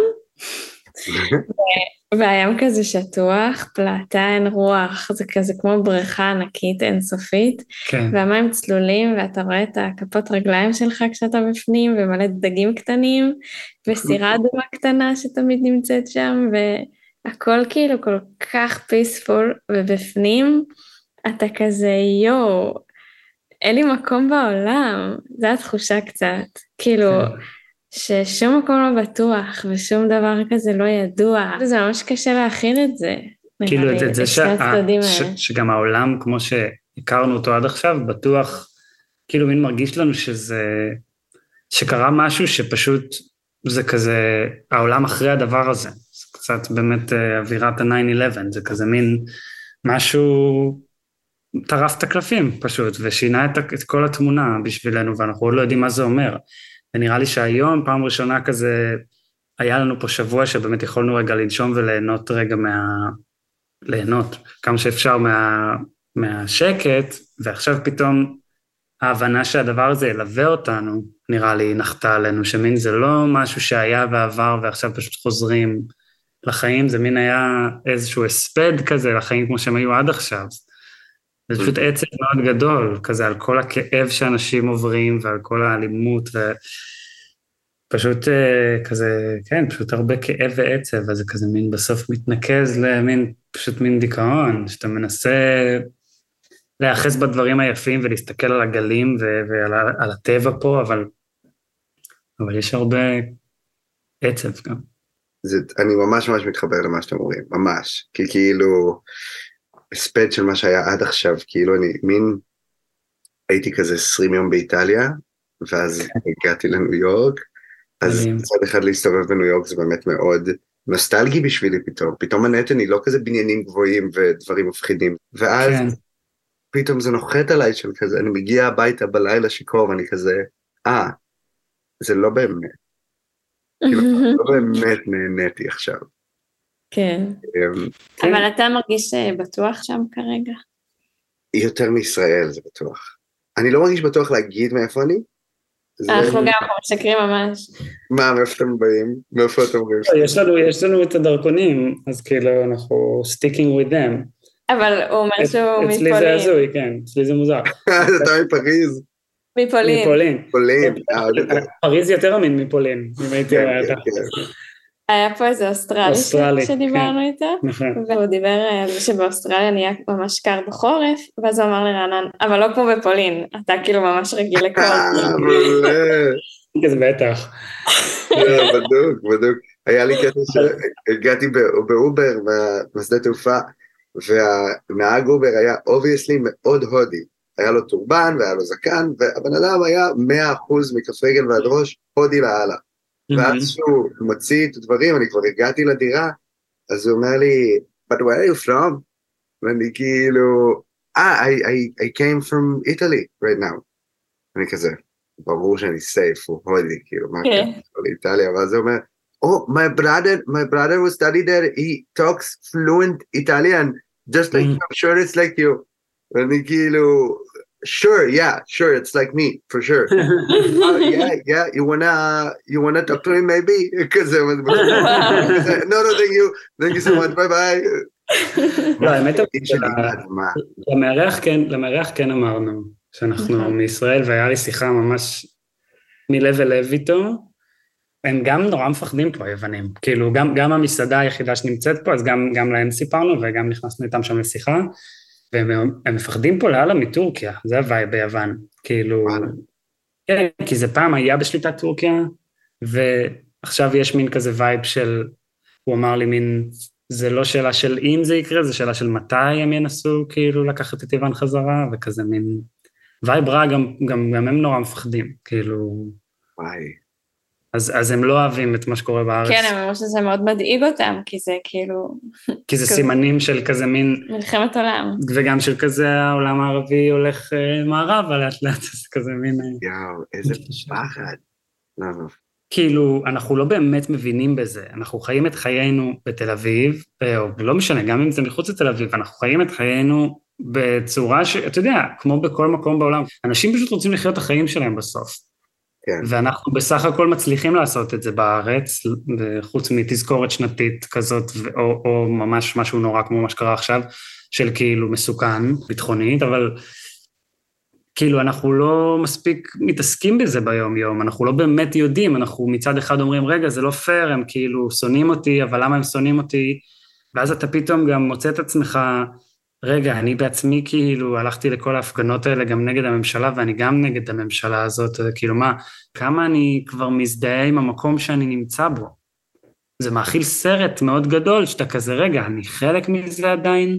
אני עוד מרגיש חלק מזה, את מבינה מה אני? זה מה שאמרנו, כאילו דיברנו על זה היום בהקשר של אה, כאילו זה שטסנו ליוון, וכאילו זה מלווה באיזושהי תחושת אשמה. או משהו כזה, ו- וגם כאילו מעורר מחשבה על העתיד, ו- וגם כאילו חשבנו על שהישראליות שלנו כאילו היא, היא מין באמצע, זה שאנחנו ממש פטריוטים וכזה, ברור שאנחנו ישראלים ואנחנו רוצים לגור בישראל ולגדל את הילדים שלנו שם, וגם מצד שני אנחנו לא, ברור שבא לנו לעבור. לעבור, כן. וכאילו אנחנו לא רואים את עצמנו חיים שם יותר אף פעם, אנחנו במין אמצע כזה, וזה ממש קשה להיות באמצע הזה, כי כאילו, אני מרגישה כאילו יש בי חלק שאומר, אני לא רוצה לגדל את הילדים שלי במקום כזה, ובטח לא שילכו לצבא, וגם הרבה ברור. דברים שאני לא מסכימה איתם שקורים.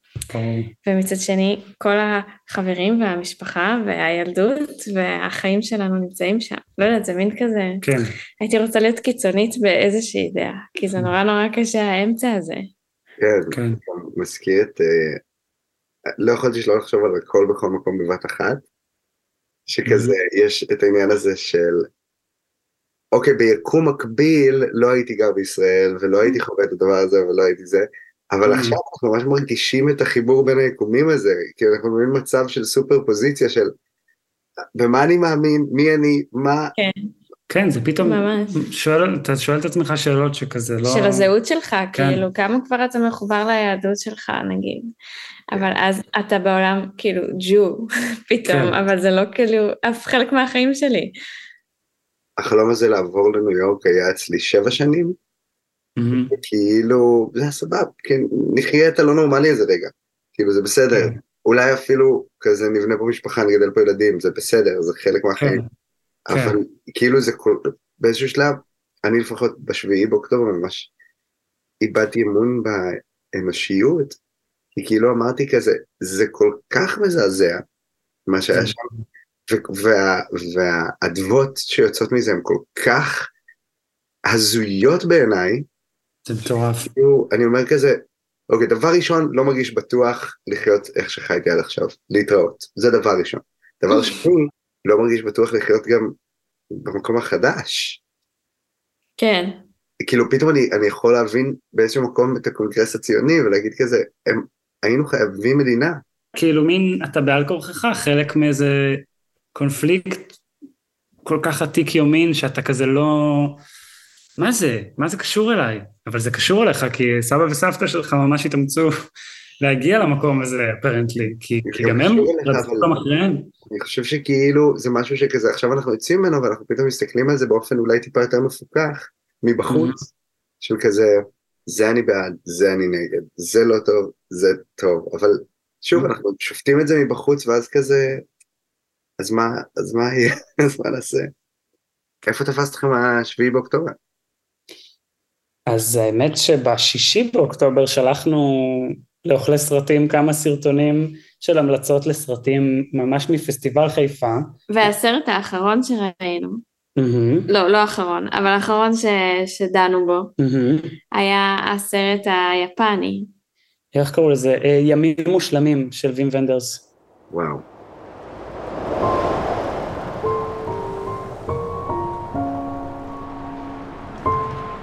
この世界は本当はたくさんの世界がある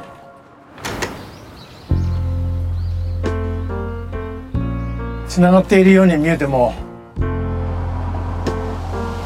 つながっていない世界がある הוא לא סרט יפני, באמת. נכון. כי כאילו זה וים ונדרס, אבל הוא קורה ביפן והוא עבד מאוד יפני. וים ונדרס הוא מאוד זיקית, הוא מאוד כזה, כל מקום שהוא עושה סרט גרמני, יפני, זה, הוא טוב בזה. כן, זה ממש מורגש. אז יצאנו כאילו בתחושה שוואי, העולם מדהים, איזה יופי, בוא נסתכל על העלים קצת. נכון. נרגיש את הדשא בכפות הרגליים, כזה vibe ממש, איזה, איזה טוב לחיות. ממש. זה היה vibe. קיבל לנו את השבת נורא נעים, אני זוכר שישבנו שם בפארק אחר כך, ו- וכזה, היה ממש כיף ונעים, והכל חמוד כזה, ויום אחר כך התעוררנו לטרפת הזאת, שאני אפילו לא הבנתי מה, כמה זה חמור, עד שחזרנו למרכז. עוד אמרנו, אולי נלך רק לעוד סרט? לא הבנו, כן. לא הבנו מה קרה, לא הבנו, כאילו, כן. כמובן שאם היינו יודעים מה קרה, לא היינו חושבים על זה אפילו, אבל... אבל כאילו... זה מצחיק של כזה, בוא, זה בדיוק הישראליות הזאת של כזה, דברים נוראים קורים, אבל היום הם ממשיך, כאילו... כן, בדיוק, חשבנו שזה כזה, שיש קצת אזעקות בתל אביב, זה מה שחשבתי. אבל כזה מי לא רגיל לאזעקה בתל אביב? זהו, אזעקה בתל אביב קורה לפעמים, אתה יודע, זה נורא, הנה, בדיוק... יש איזה סבב. הכל טוב. בדיוק הנרמול הזה שכאילו לא קלטנו כמה אנחנו חיים אותו באותו רגע. אבל כן, הפסטיבל היום האחרון בוטל, אמרנו אוקיי, נוסעים, ואנחנו נוסעים בדרך לחיפה, ונוגה אומרת לי פתאום, בכניסה נסענו לבית של אימא שלה בהוד השרון, mm-hmm. כי יש שם ממ"ד וזה, וגם לפגוש את אח שלך, לא משנה, אז היא פתאום אומרת לי שהחמאס נכנס לשטח ישראל והשתלט על יישובים, ואני לא אשכח את הרגע הזה בחיים שלי, כי עצרתי את האוטו באמצע הכביש, ואמרתי לה, מה זאת אומרת? מה זאת אומרת? מה זאת אומרת מה שאמרת לי? אני לא מבין מה אמרת לי, כאילו, את מבינה מה אמרת לי עכשיו? מה את אומרת לי? כזה. ופשוט, ואז התחלנו כאילו, ואז התחילו כל הידיעות, הבנו כמה זוועה מה שקרה, כאילו לאט לאט כמו כולם, וזה פשוט, אה, וואו, זה פשוט היה גיהנום, זה פשוט היה גיהנום. והתחזקה לנו התחושה שזה לא משנה בעצם איפה אנחנו, we might as well be away from the missiles, אה, וכן לטוס, אבל, אבל זה, זה לקח איזה שבוע להבשיל עד שהעזנו לעשות את זה, כי הרגשנו מאוד רע לעשות את זה גם. בזמן הזה קצת התנדבנו, כן ניסינו לעזור איפה שאפשר, אבל כמובן, נראה לי כמו כולם, אתה מרגיש כל כך חסר כוחות מול הסיטואציה הזאת, ו- והמון חרדה. אני ו... חושבת שזה גם מאוד אה, חברתי, כי אני דיברתי עם חברה ש... שאמרה לי כאילו שהבן זוג שלה במילואים, והבן זוג של אחותה במילואים, וכל החברות שלה, אז או שהם במילואים, או שהבן זוג שלהם במילואים. כן. וכאילו אני חשבתי עלינו, וגם פשוט כל החברים שלנו בחו"ל. נכון, ולא שזה היה לנו קל לנסוע, זה היה מזעזע, וזה עדיין מאוד מאוד קשה, כל יום. אנחנו עוברים פה אלף ואחת, אה, זה כמו רכבת הרים, כאילו, מלא תחושות של כאילו, מה אנחנו עושים פה בכלל, ואז כאילו מין, לא, זה מדהים, איזה מזל שאנחנו פה, אתה יודע, זה, זה כן. כל מיני הרגשות. אני גם, אני גם קולט שכאילו בגלל שהדבר הזה הוא כל כך לא קרה, זה כל כך חסר תקדים מה שקרה, אני פשוט לא שופט אף אחד על כלום, על איך שהוא מתנהג, כאילו באמת כל אחד עושה מה שהוא מבין ומה שהוא חושב ומה שטוב לו, והוא נמצא איפה שהוא מרגיש שהוא צריך להיות, ואני חושב שזה זה, זה טעות לשפוט אנשים על מה הם עושים, כאילו באמת בסיטואציה כל כך קיצונית, אה, לא משנה מה הבחירה. אני רוצה שתיתנו לי המלצות לדברים לעשות, שאנשים יכולים לעשות בבית, ופשוט מנעימות את הזמן. או סרטים שבא לכם לראות, שאתם ממליצים לראות, או פעולות שיהיה לכם כיף להמליץ לאנשים לעשות. אה, נוגה מציירת, אה, וזה ממש תרפי, לא? כל הסיפור הזה. כן, נראה לי זה נחמד, אה, היה לי נחמד לעשות איזושהי החלטה כזה של ציור ביום, וכזה הכנתי לי דפים כזה באותו פורמט, וכאילו משהו שאתה מרגיש מחויב אליו, לייצר מחויבויות. כן, זה, ממש, זה, זה טוב, אני מבין מה את אומרת.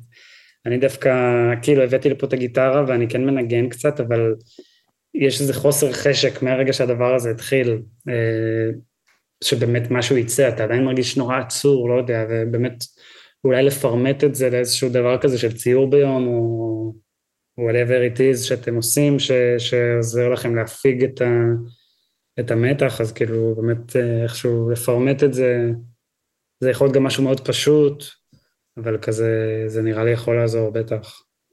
ולמה, מעניין אותי למה נוגלית את אומרת אה, מחויבויות.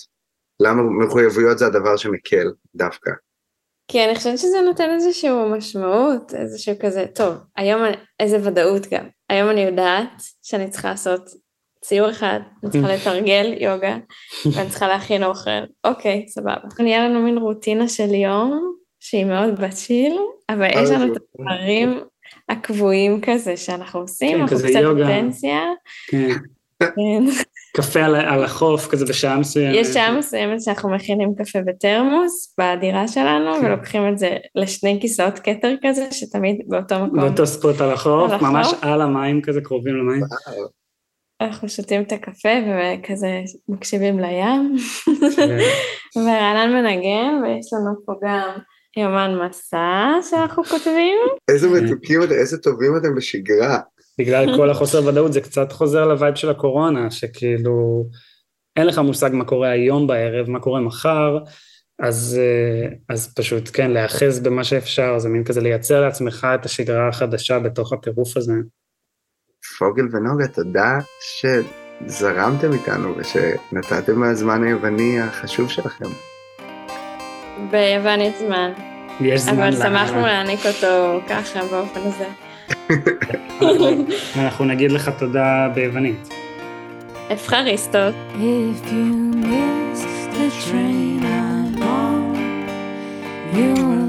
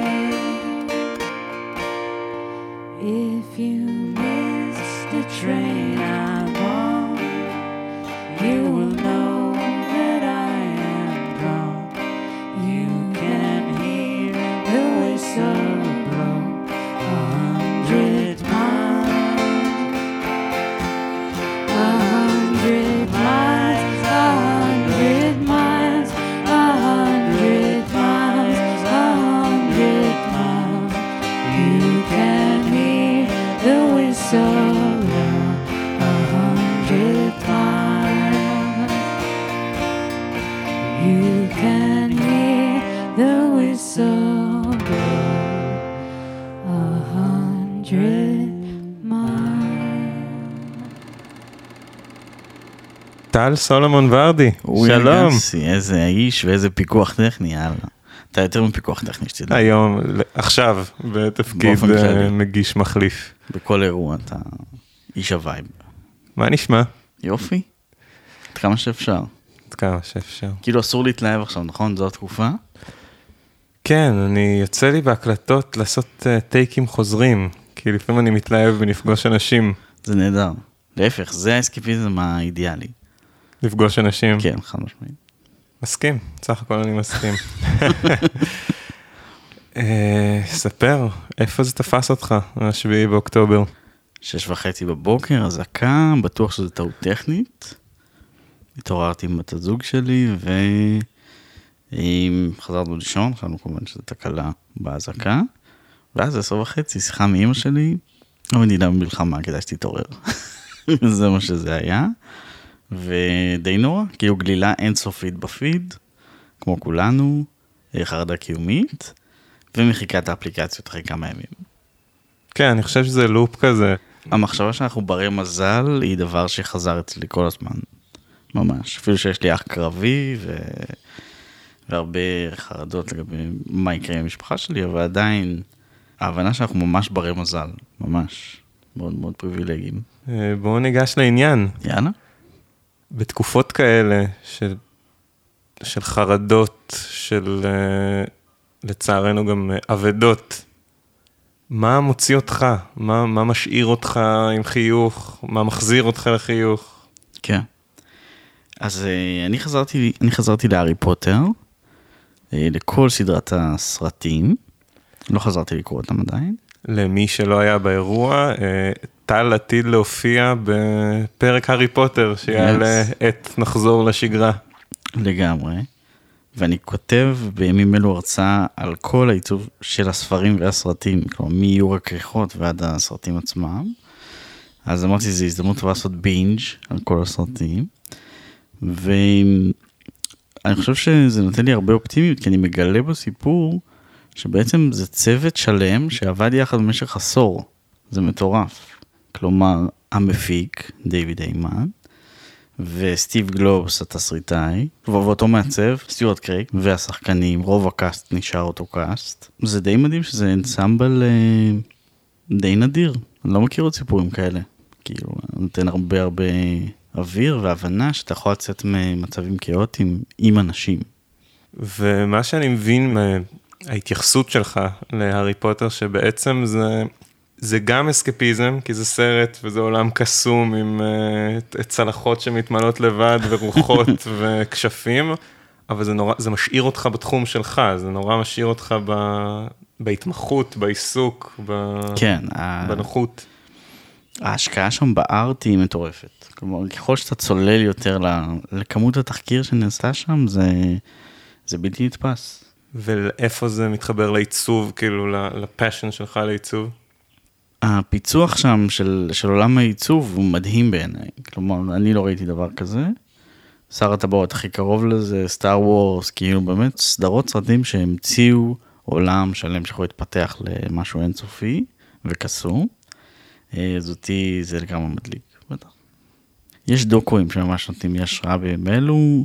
יצא עכשיו דוקו חדש, uh, Scraying the Circle, של, uh, זה דוקו על קבוצת היפנוזיס, שעיצבו את התקליטים הכי מפורסמים, Dark Side of the Moon של פינק פלויד ולד זפלין, ועוד המון המון תקליטים גם של פול מקארטני, והדוקו בעצם פעם ראשונה סוקר אותם ותהליכי העיצוב שלהם, בצורה ממש מדהימה, אני ממליץ. זה אחד, ועוד אחד, רוד ראנר, על אנטוני בורדיאן, שהוא שף, היה, הוא התאבד. זה לא ספוילר. זה גם סרט נהדר עם פסקול מעולה, ממש. שווה לשמוע אפילו את הפסקול בנפרד. ואחרון, עם Fire of Love, שזה סרט ממש אופטימי לעומת שני הסרטים הקודמים.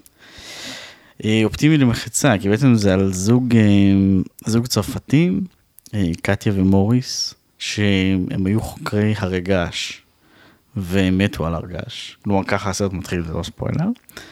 והם צילמו פשוט צילומים מטריפים. כלומר, מי שצריך השראה לגבי הכאוס שהולך בחוץ, ולראות את זה אסתטית, אז הסרט בנוי בעצם מחומרים שהם צילמו, והוא מדהים. הוא נותן המון תקווה באהבה. אהבה. נצחית, כן. נגיד שלא, הסרט הזה כבר הוזכר בפודקאסט, הוא היה סרט השנה של. אה, ליעד. בסיכום 2022 של אה, אוכלי סרטים. למעוניינים, פרק 75. מעניין שאתה בוחר דוקו. אני מאוד אוהב כאילו. דווקא בתקופה כזאתי, וכמעט כל מי שדיברנו איתו עד עכשיו, דיברו נורא על אה, עולמות רחוקים, וכזה, קסומים. זהו, שמעתי כאילו, כן. דיברו פה על, אה, על שר הטבעות ועל הנסיכה הקסומה, שזה גם כאילו עולם בפני לגמרי. עצמו, ואתה כאילו מדבר על, אה, על היסטוריה.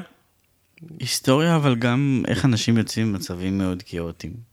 כלומר, זה תמיד מעניין. גם מיסטר צ'ו, זה גם מייקל צ'ו, או צ'או.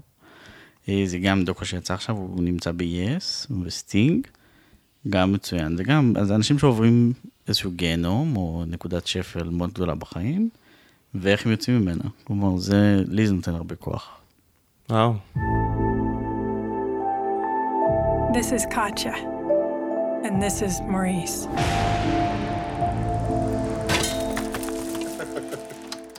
Tomorrow will be their last day. They will leave behind hundreds of hours of footage, thousands of photos, and a million questions. עוד משהו, וזה משהו שעלה לי עת אה, נכנסתי לבית שלך, כן. איפה שאנחנו מקליטים עכשיו, זה שאתה אתה עובד מהבית, כן. נכון?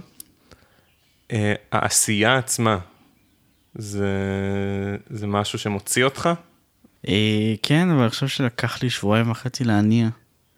כלומר, אה, ממש לא הצלחתי ליצור כלום, כתבתי הרבה, פתחתי אומן מלחמה, יש לי פה סקצ'בוק שמוקדש רק למלחמה, כי הבנתי שזה אירוע היסטורי בהיקף ובכאב.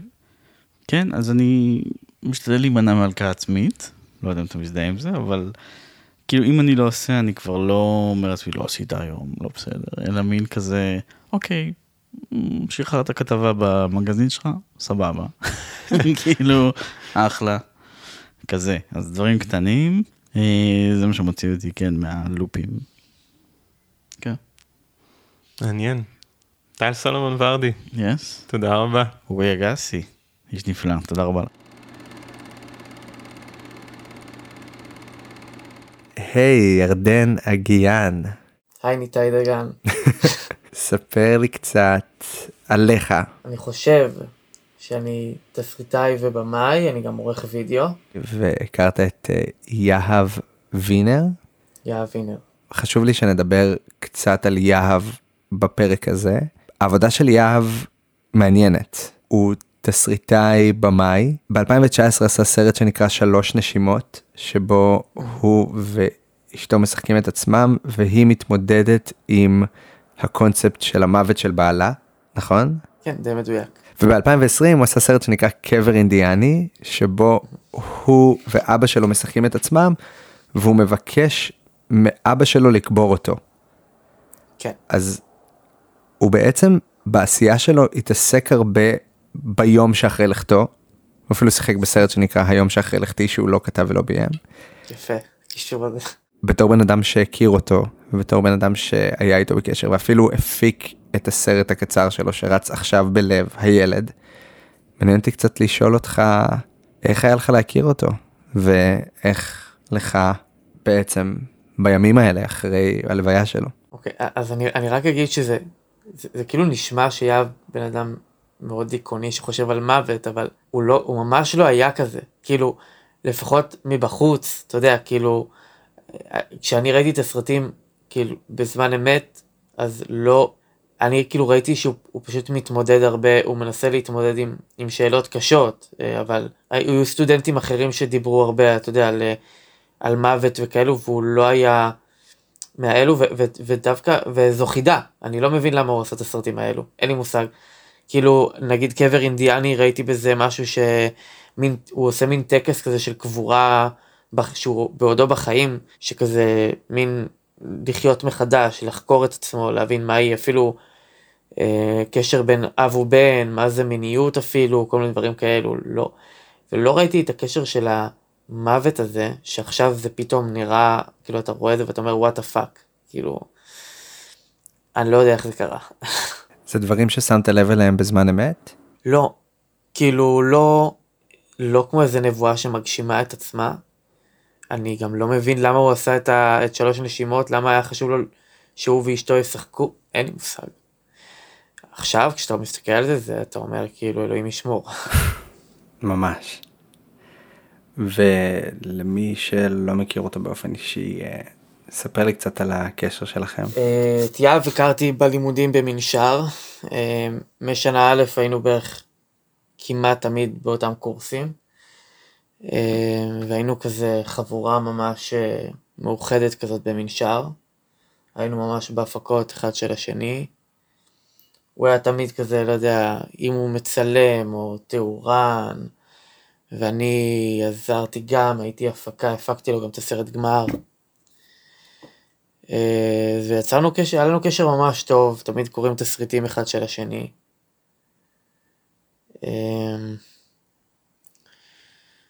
זהו, אתה יודע, אה, חבר שלי שנרצח. וזה קרה בשביעי באוקטובר? כן, זה ב-7 באוקטובר, אה, הוא נרצח אה, בבית שלו, הוא בעצם, הוא, כשאני הכרתי אותו הוא היה גר ביפו, אבל במקור הוא מכפר עזה, כל המשפחה שלו מכפר עזה, והוא החליט לחזור לכפר עזה לפני שנתיים בערך, כי הוא רצה להקים משפחה עם אשתו שיילי, כשאני הכרתי אותו אגב הוא היה כבר נשוי. אה, הוא רצה להביא ילד לעולם, אה, והוא חזר לכפר עזה, וגם כשהוא חזר אז הוא אה, כתב את התסריט שלו, את הילד, אה, את הסרט גמר שלו, שאני גם הפקתי אותו ביחד עם אבא שלו, ראוי לציין, ואת הסרט הזה הוא מדבר על הפוסט טראומה שהייתה לו בכפר עזה, שאם אתה רוצה אני ארחיב על זה, אבל אה, רוצה להיות מאוד כבד. אה, אבל הוא באמת, אה, כשהוא הוא חזר לכפר עזה, צילם את הסרט הזה. ממש לפני ארבעה חודשים הוא גם צילם סרט פיצ'ר, שהוא לא הספיק לערוך. אה, אבל הוא באמת התחיל ממש את החיים שלו ורצה כזה לחזור למשפחה, ובאמת נולדה לו ילדה ארבעה שבועות לפני שהוא נרצח. מזעזע. ותספר לי קצת איך זה היה להפיק את הסרט הזה, את הילד. תשמע, זה די מעניין, אתה יודע, כאילו, כמי שלא מכיר את העוטף, רובנו אני מניח, אנחנו לא באמת, אה, אתה יודע, כזה, יהב כזה אמר, תשמע, זה... יש רבש"צים, יש זה, יש אנשים, ואני כזה לא מבין כל כך מה זה אומר, אתה יודע, אבל אני מבין שאולי קצת מסוכן. באותו, באותו, אה, באותם ימים שצילמנו היה גם אה, את הפיגוע בדיזינגוף. אה, וכולם היו בלחץ שאולי יהיה משהו וזה, אבל האמת שכאילו הייתה הרגשה די בטוחה. כאילו מבחינתי לפחות, בחוויה האישית שלי, אני לא הרגשתי, גם יהב נתן איזה תחושה של ביטחון, אני, אני מניח שהוא גם לא תיאר לעצמו שדבר כזה יכול לקרות בשביעי באוקטובר. אה, אבל היה איזה רגע שאחרי הפיגוע כזה, באמצע הצילומים יהב אמר כזה, טוב תקשיבו, מי שרוצה יכול ללכת, אין לי בעיה עם זה, כאילו, אם אתם מפחדים וזה, אבל כולם נשארו. אה, אנחנו ספציפית ישנו בכל הארבעה חמישה ימים האלו אה, בחדר, אה, יש כזה מגורים כזה של צעירים, ושזה דירות חדר כאלו, וממה שאני הבנתי כאילו ממש כאילו המקום כאילו אף אחד לא נשאר משם בחיים במקום שאנחנו ישנו ותמיד מפחיד אותי ה... כאילו המחשבה מה היה קורה אם היינו מצלמים את זה באותם ימים אתה יודע. זה... כן, זה באותה מידה גם היה יכול להיות ב, בימים האלה, כאילו. כן, אה, אני יודע גם שאת הסרט פיצ'ר שלו, שהוא צילם, הם היו אמורים לצלם עכשיו, כזה באוקטובר, נובמבר, משהו כזה, והוא רצה לצלם את זה לפני, הוא בכוונה התעקש, כי שיילי אשתו הייתה בהיריון, ובסרט כאילו משחקים את עצמם לקראת, ה... לקראת הלידה, כאילו. אז אה, אתה יודע, זה אפשר להגיד מזל, אני לא יודע. כן. ומה, איך היה, אני לא רוצה להיכנס כאילו עמוק מדי, אתה יודע, אז תעצור אותי אם אני כזה מגזים, אבל איך היה לך בעצם בלוויה שלו? היה ממש קשה, זו פעם ראשונה שאני מאבד אה, חבר אנושי, כאילו בן אדם, אה, כל כך קרוב.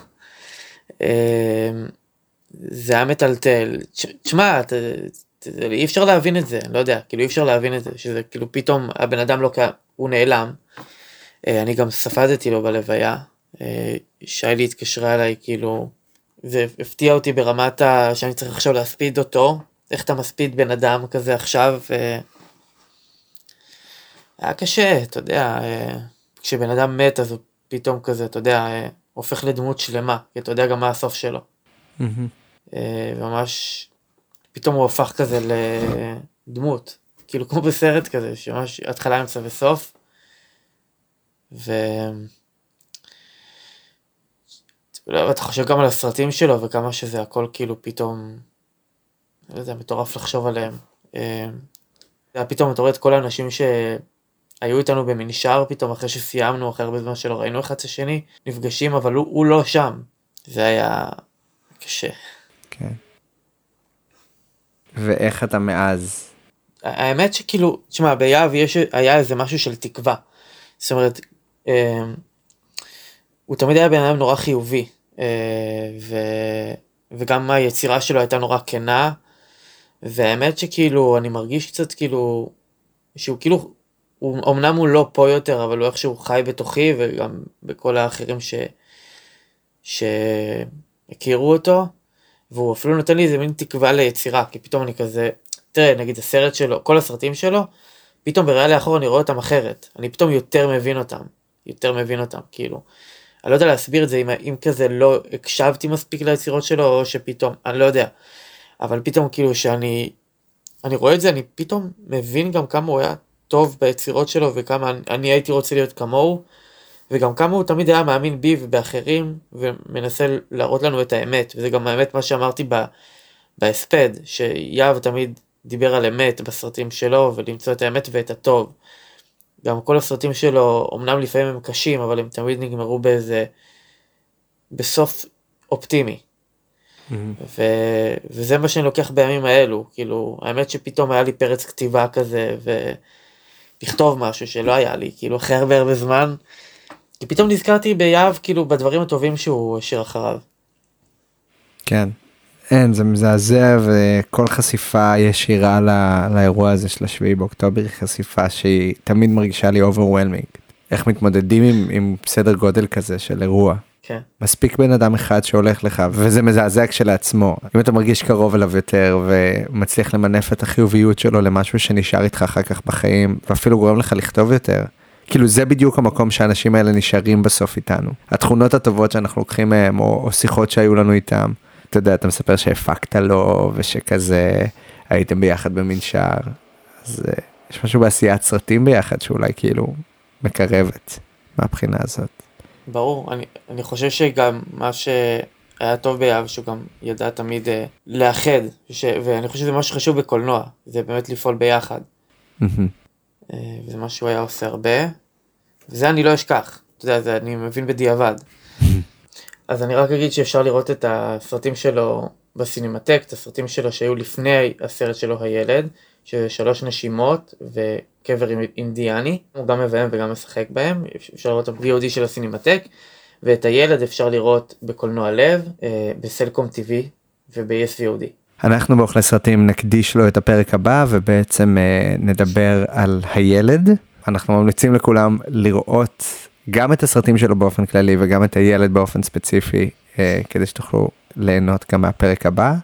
טוב, אז ירדן, תודה. תודה, לך. תודה ליהב. יובל, יובל קורן, העורכת האגדית והראשונה, אחלה סרטים. מה, תספרי לי קצת, תציגי את עצמך קצת, ו... ועל... ואת הקשר שלך לפודקאסט. אז אני יובל, אני גם מכירה את ניתאי מהתיכון, זה גילוי נאות. וגם אני במאית תיאטרון ועורכת וצלמת וכל מיני כאלה דברים, אה, ומוזיקאית, ואני הייתי העורכת, נראה לי הראשונה של הפודקאסט אחריך, וזו הייתה תקופה באמת מרגשת ומצחיקה, ואין אין כבר, בת זוג שלי שהתחתנו לא מזמן, אז היא כבר יודעת לזהות כל אחד לפי הקולות, לפי הזה, ואז היא הייתה אומרת לי, אני מסכימה עם, עם, עם, עם, עם אה, ליעד, אני מסכימה עם ארנון, טטטה, כאילו לפי הקולות שהיו בוקעים מתוך החדר, אז אה, תכלס אני מתגעגעת. יואו, איזה כיף. שבאתי אליכם מתישהו ופשוט אה, אגר, בת זוג שלך הייתה אומרת לי, אה, יואו, ליעד הזה מדבר מלא. מה זה? למה שמעת את הקול שלו כל כך? ברור, בהתחלה הייתי כאילו ממתנת כזה, נותנת עוד זמן לארנון, שיהיה לו כזה את המקום, את הזה, וכזה ליד, כזה בסדר לתמצת לפואנטה. כן. אבל... אחרי שערכת, אחרי שערכתי, אני חושב, בין 25 פרקים ל-50 פרקים, אז ברגע שאת נכנסת זה היה כאילו גן עדן בשבילי. פשוט יש, אני יכול לדבר ויש בן אדם אחר שעורך את הדברים, וזה תענוג. נכון. אז ספרי לי קצת. אגב, זה נורא, אה, סתם כל המצב הזה, אז הוא הזכיר לי את, אה, את הפרק שעשיתם על פורס מז'ור. וואו. שאני ממש זוכרת הפרק שעשיתם, וכאילו הסרט הזה עם כל הסיטואציה הזאת של מה שקרה והכוח העליון, זה אמנם לא בדיוק כוח עליון מה שקרה, אבל החוויה, חוסר אונים והתגובה שיוצאת לכל בן אדם, שהיא בלתי צפויה וכל הזמן זה הדהד לי בראש, כאילו השיחה שלכם על הפרק הזה בהקשר של המקרים האלה. סתם וואו. זה איזה throwback. ממליצה למי שלא שמע. ממש מומלץ. גם מה שמגניב בסרט הזה שבאמת הוא חושף בזמן אמת מה בן אדם עושה בשעת טראומה או בשעת משבר. כן. וזה, כן. כאילו אני מרגיש שיש כזה שלושה תפקידים, תפקידי מפתח במלחמה, נכון? יש כאילו either, או שאתה קורבן, או שאתה הגיבור, או שאתה הנבל. וכאילו, שבני אדם הם הרבה יותר רב רובדיים מזה, אבל ברגע שיש את שלושת התפקידים האלה זה מאוד מאוד ברור, גם בממשלה, אבל גם בעם, כאילו מי הגיבור, מי יותר לוקח את התפקיד של הקורבן, מי לוקח את התפקיד של הנבל, כזה, המצבי קיצון האלה ממש חושפים אותנו, אה, לחיוב ולשלילה. Where do you come from? From Sweden. Sweden, Yes. very good. I'll make you the beauty picture together. Come on. One, two, smile, good one.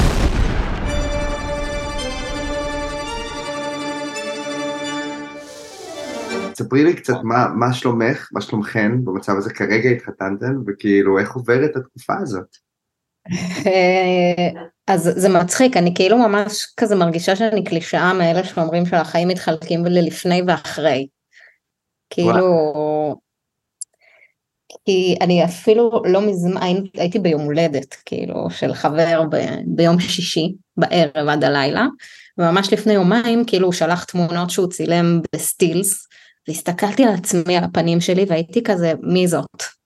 כאילו, פתאום הרגשתי כאילו שכל העולם שלי התערער, כאילו זה נכון, לא היו לי חמסה חמסה, אף אחד כאילו שאני מכירה אישית שהיה שם, אה, שנהרג או נרצח, אה, כן כמובן, חברים של חברים, אחות של חברה מאוד קרובה שלי ניצולה מהמסיבה והבוקר שכאילו חיפשנו אותה וכזה, אבל וואי. בעיקר הידיעה, אתה יודע, שכאילו אה, אתה מגדיר את עצמך באופן מסוים, הגדרתי את עצמי כאישה, לסבית, אה, אה, ישראלית, ובסוף בסוף יהודייה, ופתאום אתה מקבל איזה כאפה כזאת מהעולם, ששוב מערערת את כל המונחים האלה של אה, מי אנחנו ועל היהדות שלנו ועל בחירה, ו...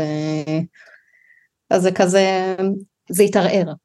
והייתי צריכה מחדש לאמץ את הזהות שלי. דווקא הכניס בי את זה גם פטריוטיות מסוימת. וואלה, מה, כאילו הסדר עדיפויות השתנה? איך זה התערער? כן, שפתאום אתה אומר, אתה מתכחש, מה זה מתכחש? לא היה לי דחוף, היהדות שלי בכלל לא הגדירה אותי, כאילו זה לא עניין אותי שאני יהודייה. זה היה ההגדרה האחרונה שלי, את עצמי. ועכשיו כשבעצם הם כפו עליי את ההגדרה הזאת מחדש, שכאילו אני מבינה שאני יהודייה ולא יעזור. זאת אומרת, כל האנשים הטובים האלה, שמה שקרה להם, שהם פשוט רק כי הם יהודים, זה לא משנה שהם שמאלנים והם עושים את זה, וואטאבר, כאילו, איך הם רואים את עצמם, או הם מאמינים בשלום, או לא מאמינים בדו-קיום, או אתה יודע. ופתאום זה גרם לי להבין שכאילו, אם אין אני לי מי לי כזה, שזה אנחנו, כאילו, אי אפשר לברוח. אז... אה, גם אני מרגיש שכאילו מאז שהכרנו בתיכון, אחד הדברים שאני מרגיש מבחוץ שהכי מגדירים אותך, זה האקטיביסטיות שלך בעולם הלהט"בי.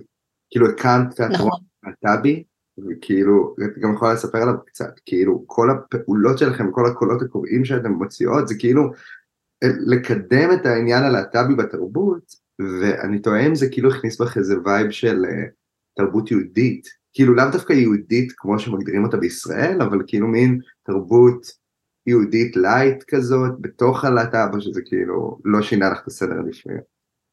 עכשיו ת, תמיד זה כזה איחדנו את עצמנו כתרבות להט"בית ישראלית כאילו גם מחזות שהבאנו מחו"ל הכל היה נורא מקומי ואנחנו בשת"פ עם עיריית תל אביב שעכשיו בנו עולם חדש לגמרי בשבילנו במרכז הגאה וכאילו יש איזה משהו מאוד מקומי שתמיד היה ושלושתנו גם נורא ישראלים כאילו בשפה בהוויה כאילו מאוד מאוד ישראלים mm-hmm. ועכשיו זה מדגיש גם את הצורך וגם את הייחודיות, אתה יודע, של כאילו אנחנו יהודים, ישראלים, ליברלים, להט"בים, שמאמינים בזכות שלנו להתקיים עם כל ההגדרות האלה, וכאילו אתה מבין שאתה מיעוט מכל הכיוונים, כאילו אתה, יש לך את המשיחיים מהצד הזה, ויש לך את ה...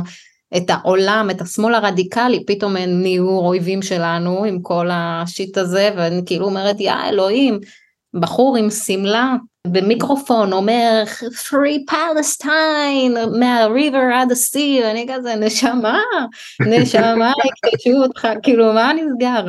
יפה שהם עומדים להרוג אותך תנשום. כן גם לא אומרת תעוד לא יודעת לפחות כאילו תגיד דברי טעם כאילו אל תהיה רק על הפופוליזם של השמאל הקיצוני הרדיקלי וכאילו אתה מבין שבאמת אנחנו. אנחנו מיעוט, אנשים נורמליים ו- ומאוזנים מכל הכיוונים. Yeah. כן. אז פתאום, אה, כן, זה ידרוש איזו התייחסות אחרת, לדעתי, לכל הדבר הזה, ופחות להביא מחזות מחו"ל, ויותר להתמקד ביצירה שלנו, ישראלית, עם אומנים ישראלים. גם המצב הזה כאילו שם איזה מין אה, דגש בהתחלה רק על חדשות, ואז על פרסומות שנראות כמו כתבת חדשות, קצת מרגישות כזה, אנחנו פה בשבילכם וזה, וכאילו יש הרבה ערך דווקא בשביל אלה שנהרגו ודווקא בשביל אלה שנחטפו, כאילו להיות אנשים שחפצים בחיים, כאילו ש, שרוצים לעשות אמנות שהיא פוליטית או לא פוליטית, אבל כאילו מחזקים את זה. זה ההבדל בינינו. תשמע, הם יכלו לעשות מאז הסינגפור, באמת, לקחת את זה למקום מאוד uh, של חיים ו- ולעשות שם חופי ים וזה, והם בחרו בדרך של מוות, וזה מאוד uh, עצוב, ואנחנו לא נהיה כאלה, באמת. להגיד אבל שבאמת כל השבוע הראשון, וואו, רק על כדורים, על כדורים ממש, כי אתה, אתה מפחד, אתה מפחד על החיים שלך, אתה כאילו אלה שמצלמים את הבתים ומצלמים את הזה, ואתה פתאום כל האדמה מתערערת, כל מה שחשבת שאתה יודע אז אתה לא יודע, פתאום זה כזה והכל live, הכל מצולם, הכל תוך כדי, זה כאילו באמת פרק של מראה שחורה במובן הכי רע שיכול להיות, ופחדתי להתמכר, אמרתי וואי עכשיו אני כל הזמן על הקלונקס, כל הזמן על הזה, אני חייבת להירגע, אני חייבת די אבל אני כבר לא על קלונקס, בני אדם יצורים סתגלתניים. והתרגלתי לעובדה שיכולות פשוט להיות אזעקות, אה, וההיגיון הבריא חזר אליי. אבל זה סגווי, הקרוניקס זה סגווי טוב למה הדברים שעושים לך טוב כרגע.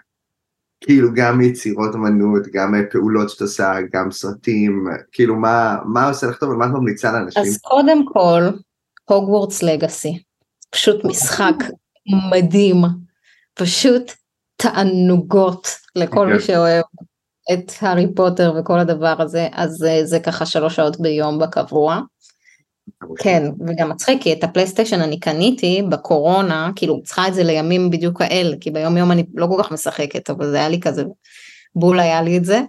וגם גיליתי שכל מיני יצירות דוקו, דוקו עושה לי ממש טוב.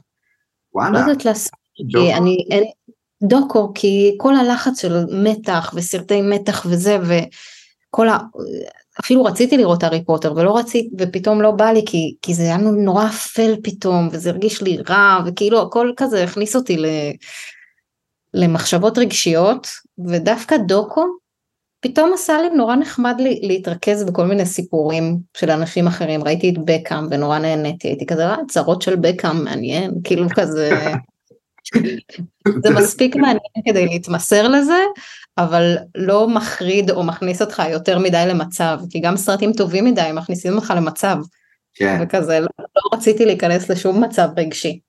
ברור, גם הדוקו כאילו בישראל הוא מאוד מאוד מאוד פורח, כי כזה, זה ז'אנר שמאוד זול לעשות, אז כזה יש הרבה דוקואים ישראלים שדווקא המטרה שלהם היא מאוד אקטיביסטית חברתית, כאילו, תדעו על, על הדבר הזה, תעזרו להקים את זה, תעזרו לעזור לזה, ודווקא כאילו, דוקו על בקאם זה מדהים, כי זה, זה כזה, יש דוקו, אבל הוא לא אקטיביסטי, הוא כזה, תראו את הצרות שלו ואיך הוא מתמודד. ממש.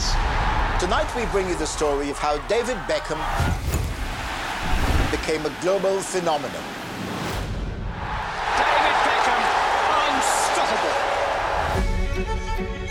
I never really did well at school because all I ever wanted to do was play football. My life had become something different. We were worried that he'd lose all what he'd worked for because football come first and all of a sudden it wasn't. Okay, David. Big smile. It definitely didn't change me.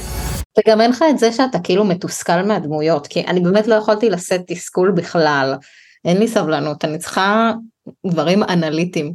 כל דבר שמעורר אותי רגשית יותר מדי, אני נמנעת. עכשיו, בלי דרמה, בלי רגשות. בלי דרמה, בלי רגשות, בלי תסכולים, דברים, אינפורמציות, כאילו, ממש ברמה שבלילות הראשונים, מה שהרדים אותי, הייתי פשוט קוראת מפרטים של מחשבים, כי אני רוצה לקנות מחשב, אז הייתי קוראת מפרטים, מה עדיף, איך עדיף, עד שהייתי נרדמת. אה, זו המלצה ספציפית, מפרטים של דברים טכנולוגיים שבא לכם לקנות. זה פשוט, זה מושלם ומשעמם ברמה שנרדמים תוך שנייה. אה, אגב, עוד אה, דבר שהוא כן גם מרגיע, לראות אנשים, תגובות של אנשים רואים דברים. שאתה. רואה מישהו איך הוא מגיב למה שקרה בפרנדס, כאילו שפעם ראשונה הוא רואה את הקטע של אה, רוס הוא האבא. כאילו. כאילו, זה הרגיע אותי כאילו לראות תגובות של אנשים רואים דברים. כנראה בתת מודע זה כאילו הרצון להיות אה, בתחושה של שליטה, שכאילו אני יודעת משהו ובן אדם אחר לא יודע ועכשיו הוא מגלה. יואו, זה חמוד לאללה, זה גם מדהים שכאילו את רואה את האמת, כאילו מבדר אותך לראות אמת של אנשים אחרים. בדיוק.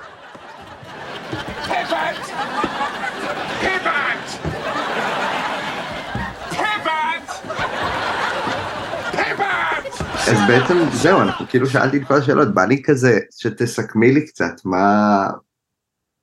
לאן לדעתך תיקחי את זה מפה? תיקחו את זה את והגר בעצם. קודם כל ניקח את זה לזה שזה עוד לא הזמן לעשות ילדים.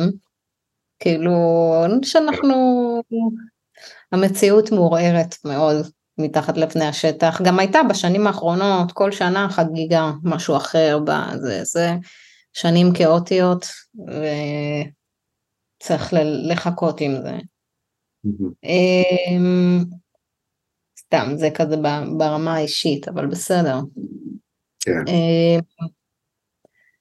זה גורם לי לחשוב על, אה, על, על החשיבות והמשמעות של, אה, של להיות אה, כאן ולהיות יוצרת ועל התרבות שלי וההתבוננות שלי בעולם וכאילו גרם לי פתאום לחשוב על כל הפעמים שהייתי בחו"ל ולא אמרתי שאני מישראל אלא מתל אביב או שבכלל גם אמרתי משהו אחר וכאילו זה היה נראה לי נורא מובן מאליו שזה פשוט ככה.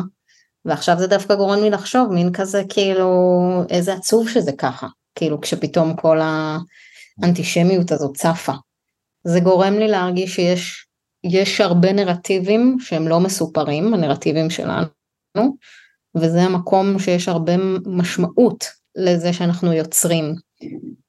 ממש. כי אין מי שיספר את הסיפורים שלנו ואת הצד שלנו, לא רק בהקשר הזה, בכלל, כאילו אנחנו מיעוט. כן. וזאת גם ברכה כיוצרת, זאת אומרת, אף אחד לא יכול ליצור מהקונטקסט הזה ומהנקודת מבט שאני נמצאת כרגע. יואו, יובל, שאוהב אותך, תודה שזרמת איתי על זה. זה ממש... בדוק. תודה רבה לכולכם שהאזנתם, תודה רבה לכל מי שהתארח בפרק הזה, לסינמטק תל אביב שנותנים לנו את המקום ומארחים אותנו מחר להקרנה בפרק של מלך האריות, לכל משפחת אוכלי סרטים ובעיקר לאורי אגסי על הפיקוח הטכני ועל היוזמה של הפרק המדהים הזה. ותודה רבה ליעד וארנון, אנחנו היינו אנחנו ואתם הייתם אתם. ביי.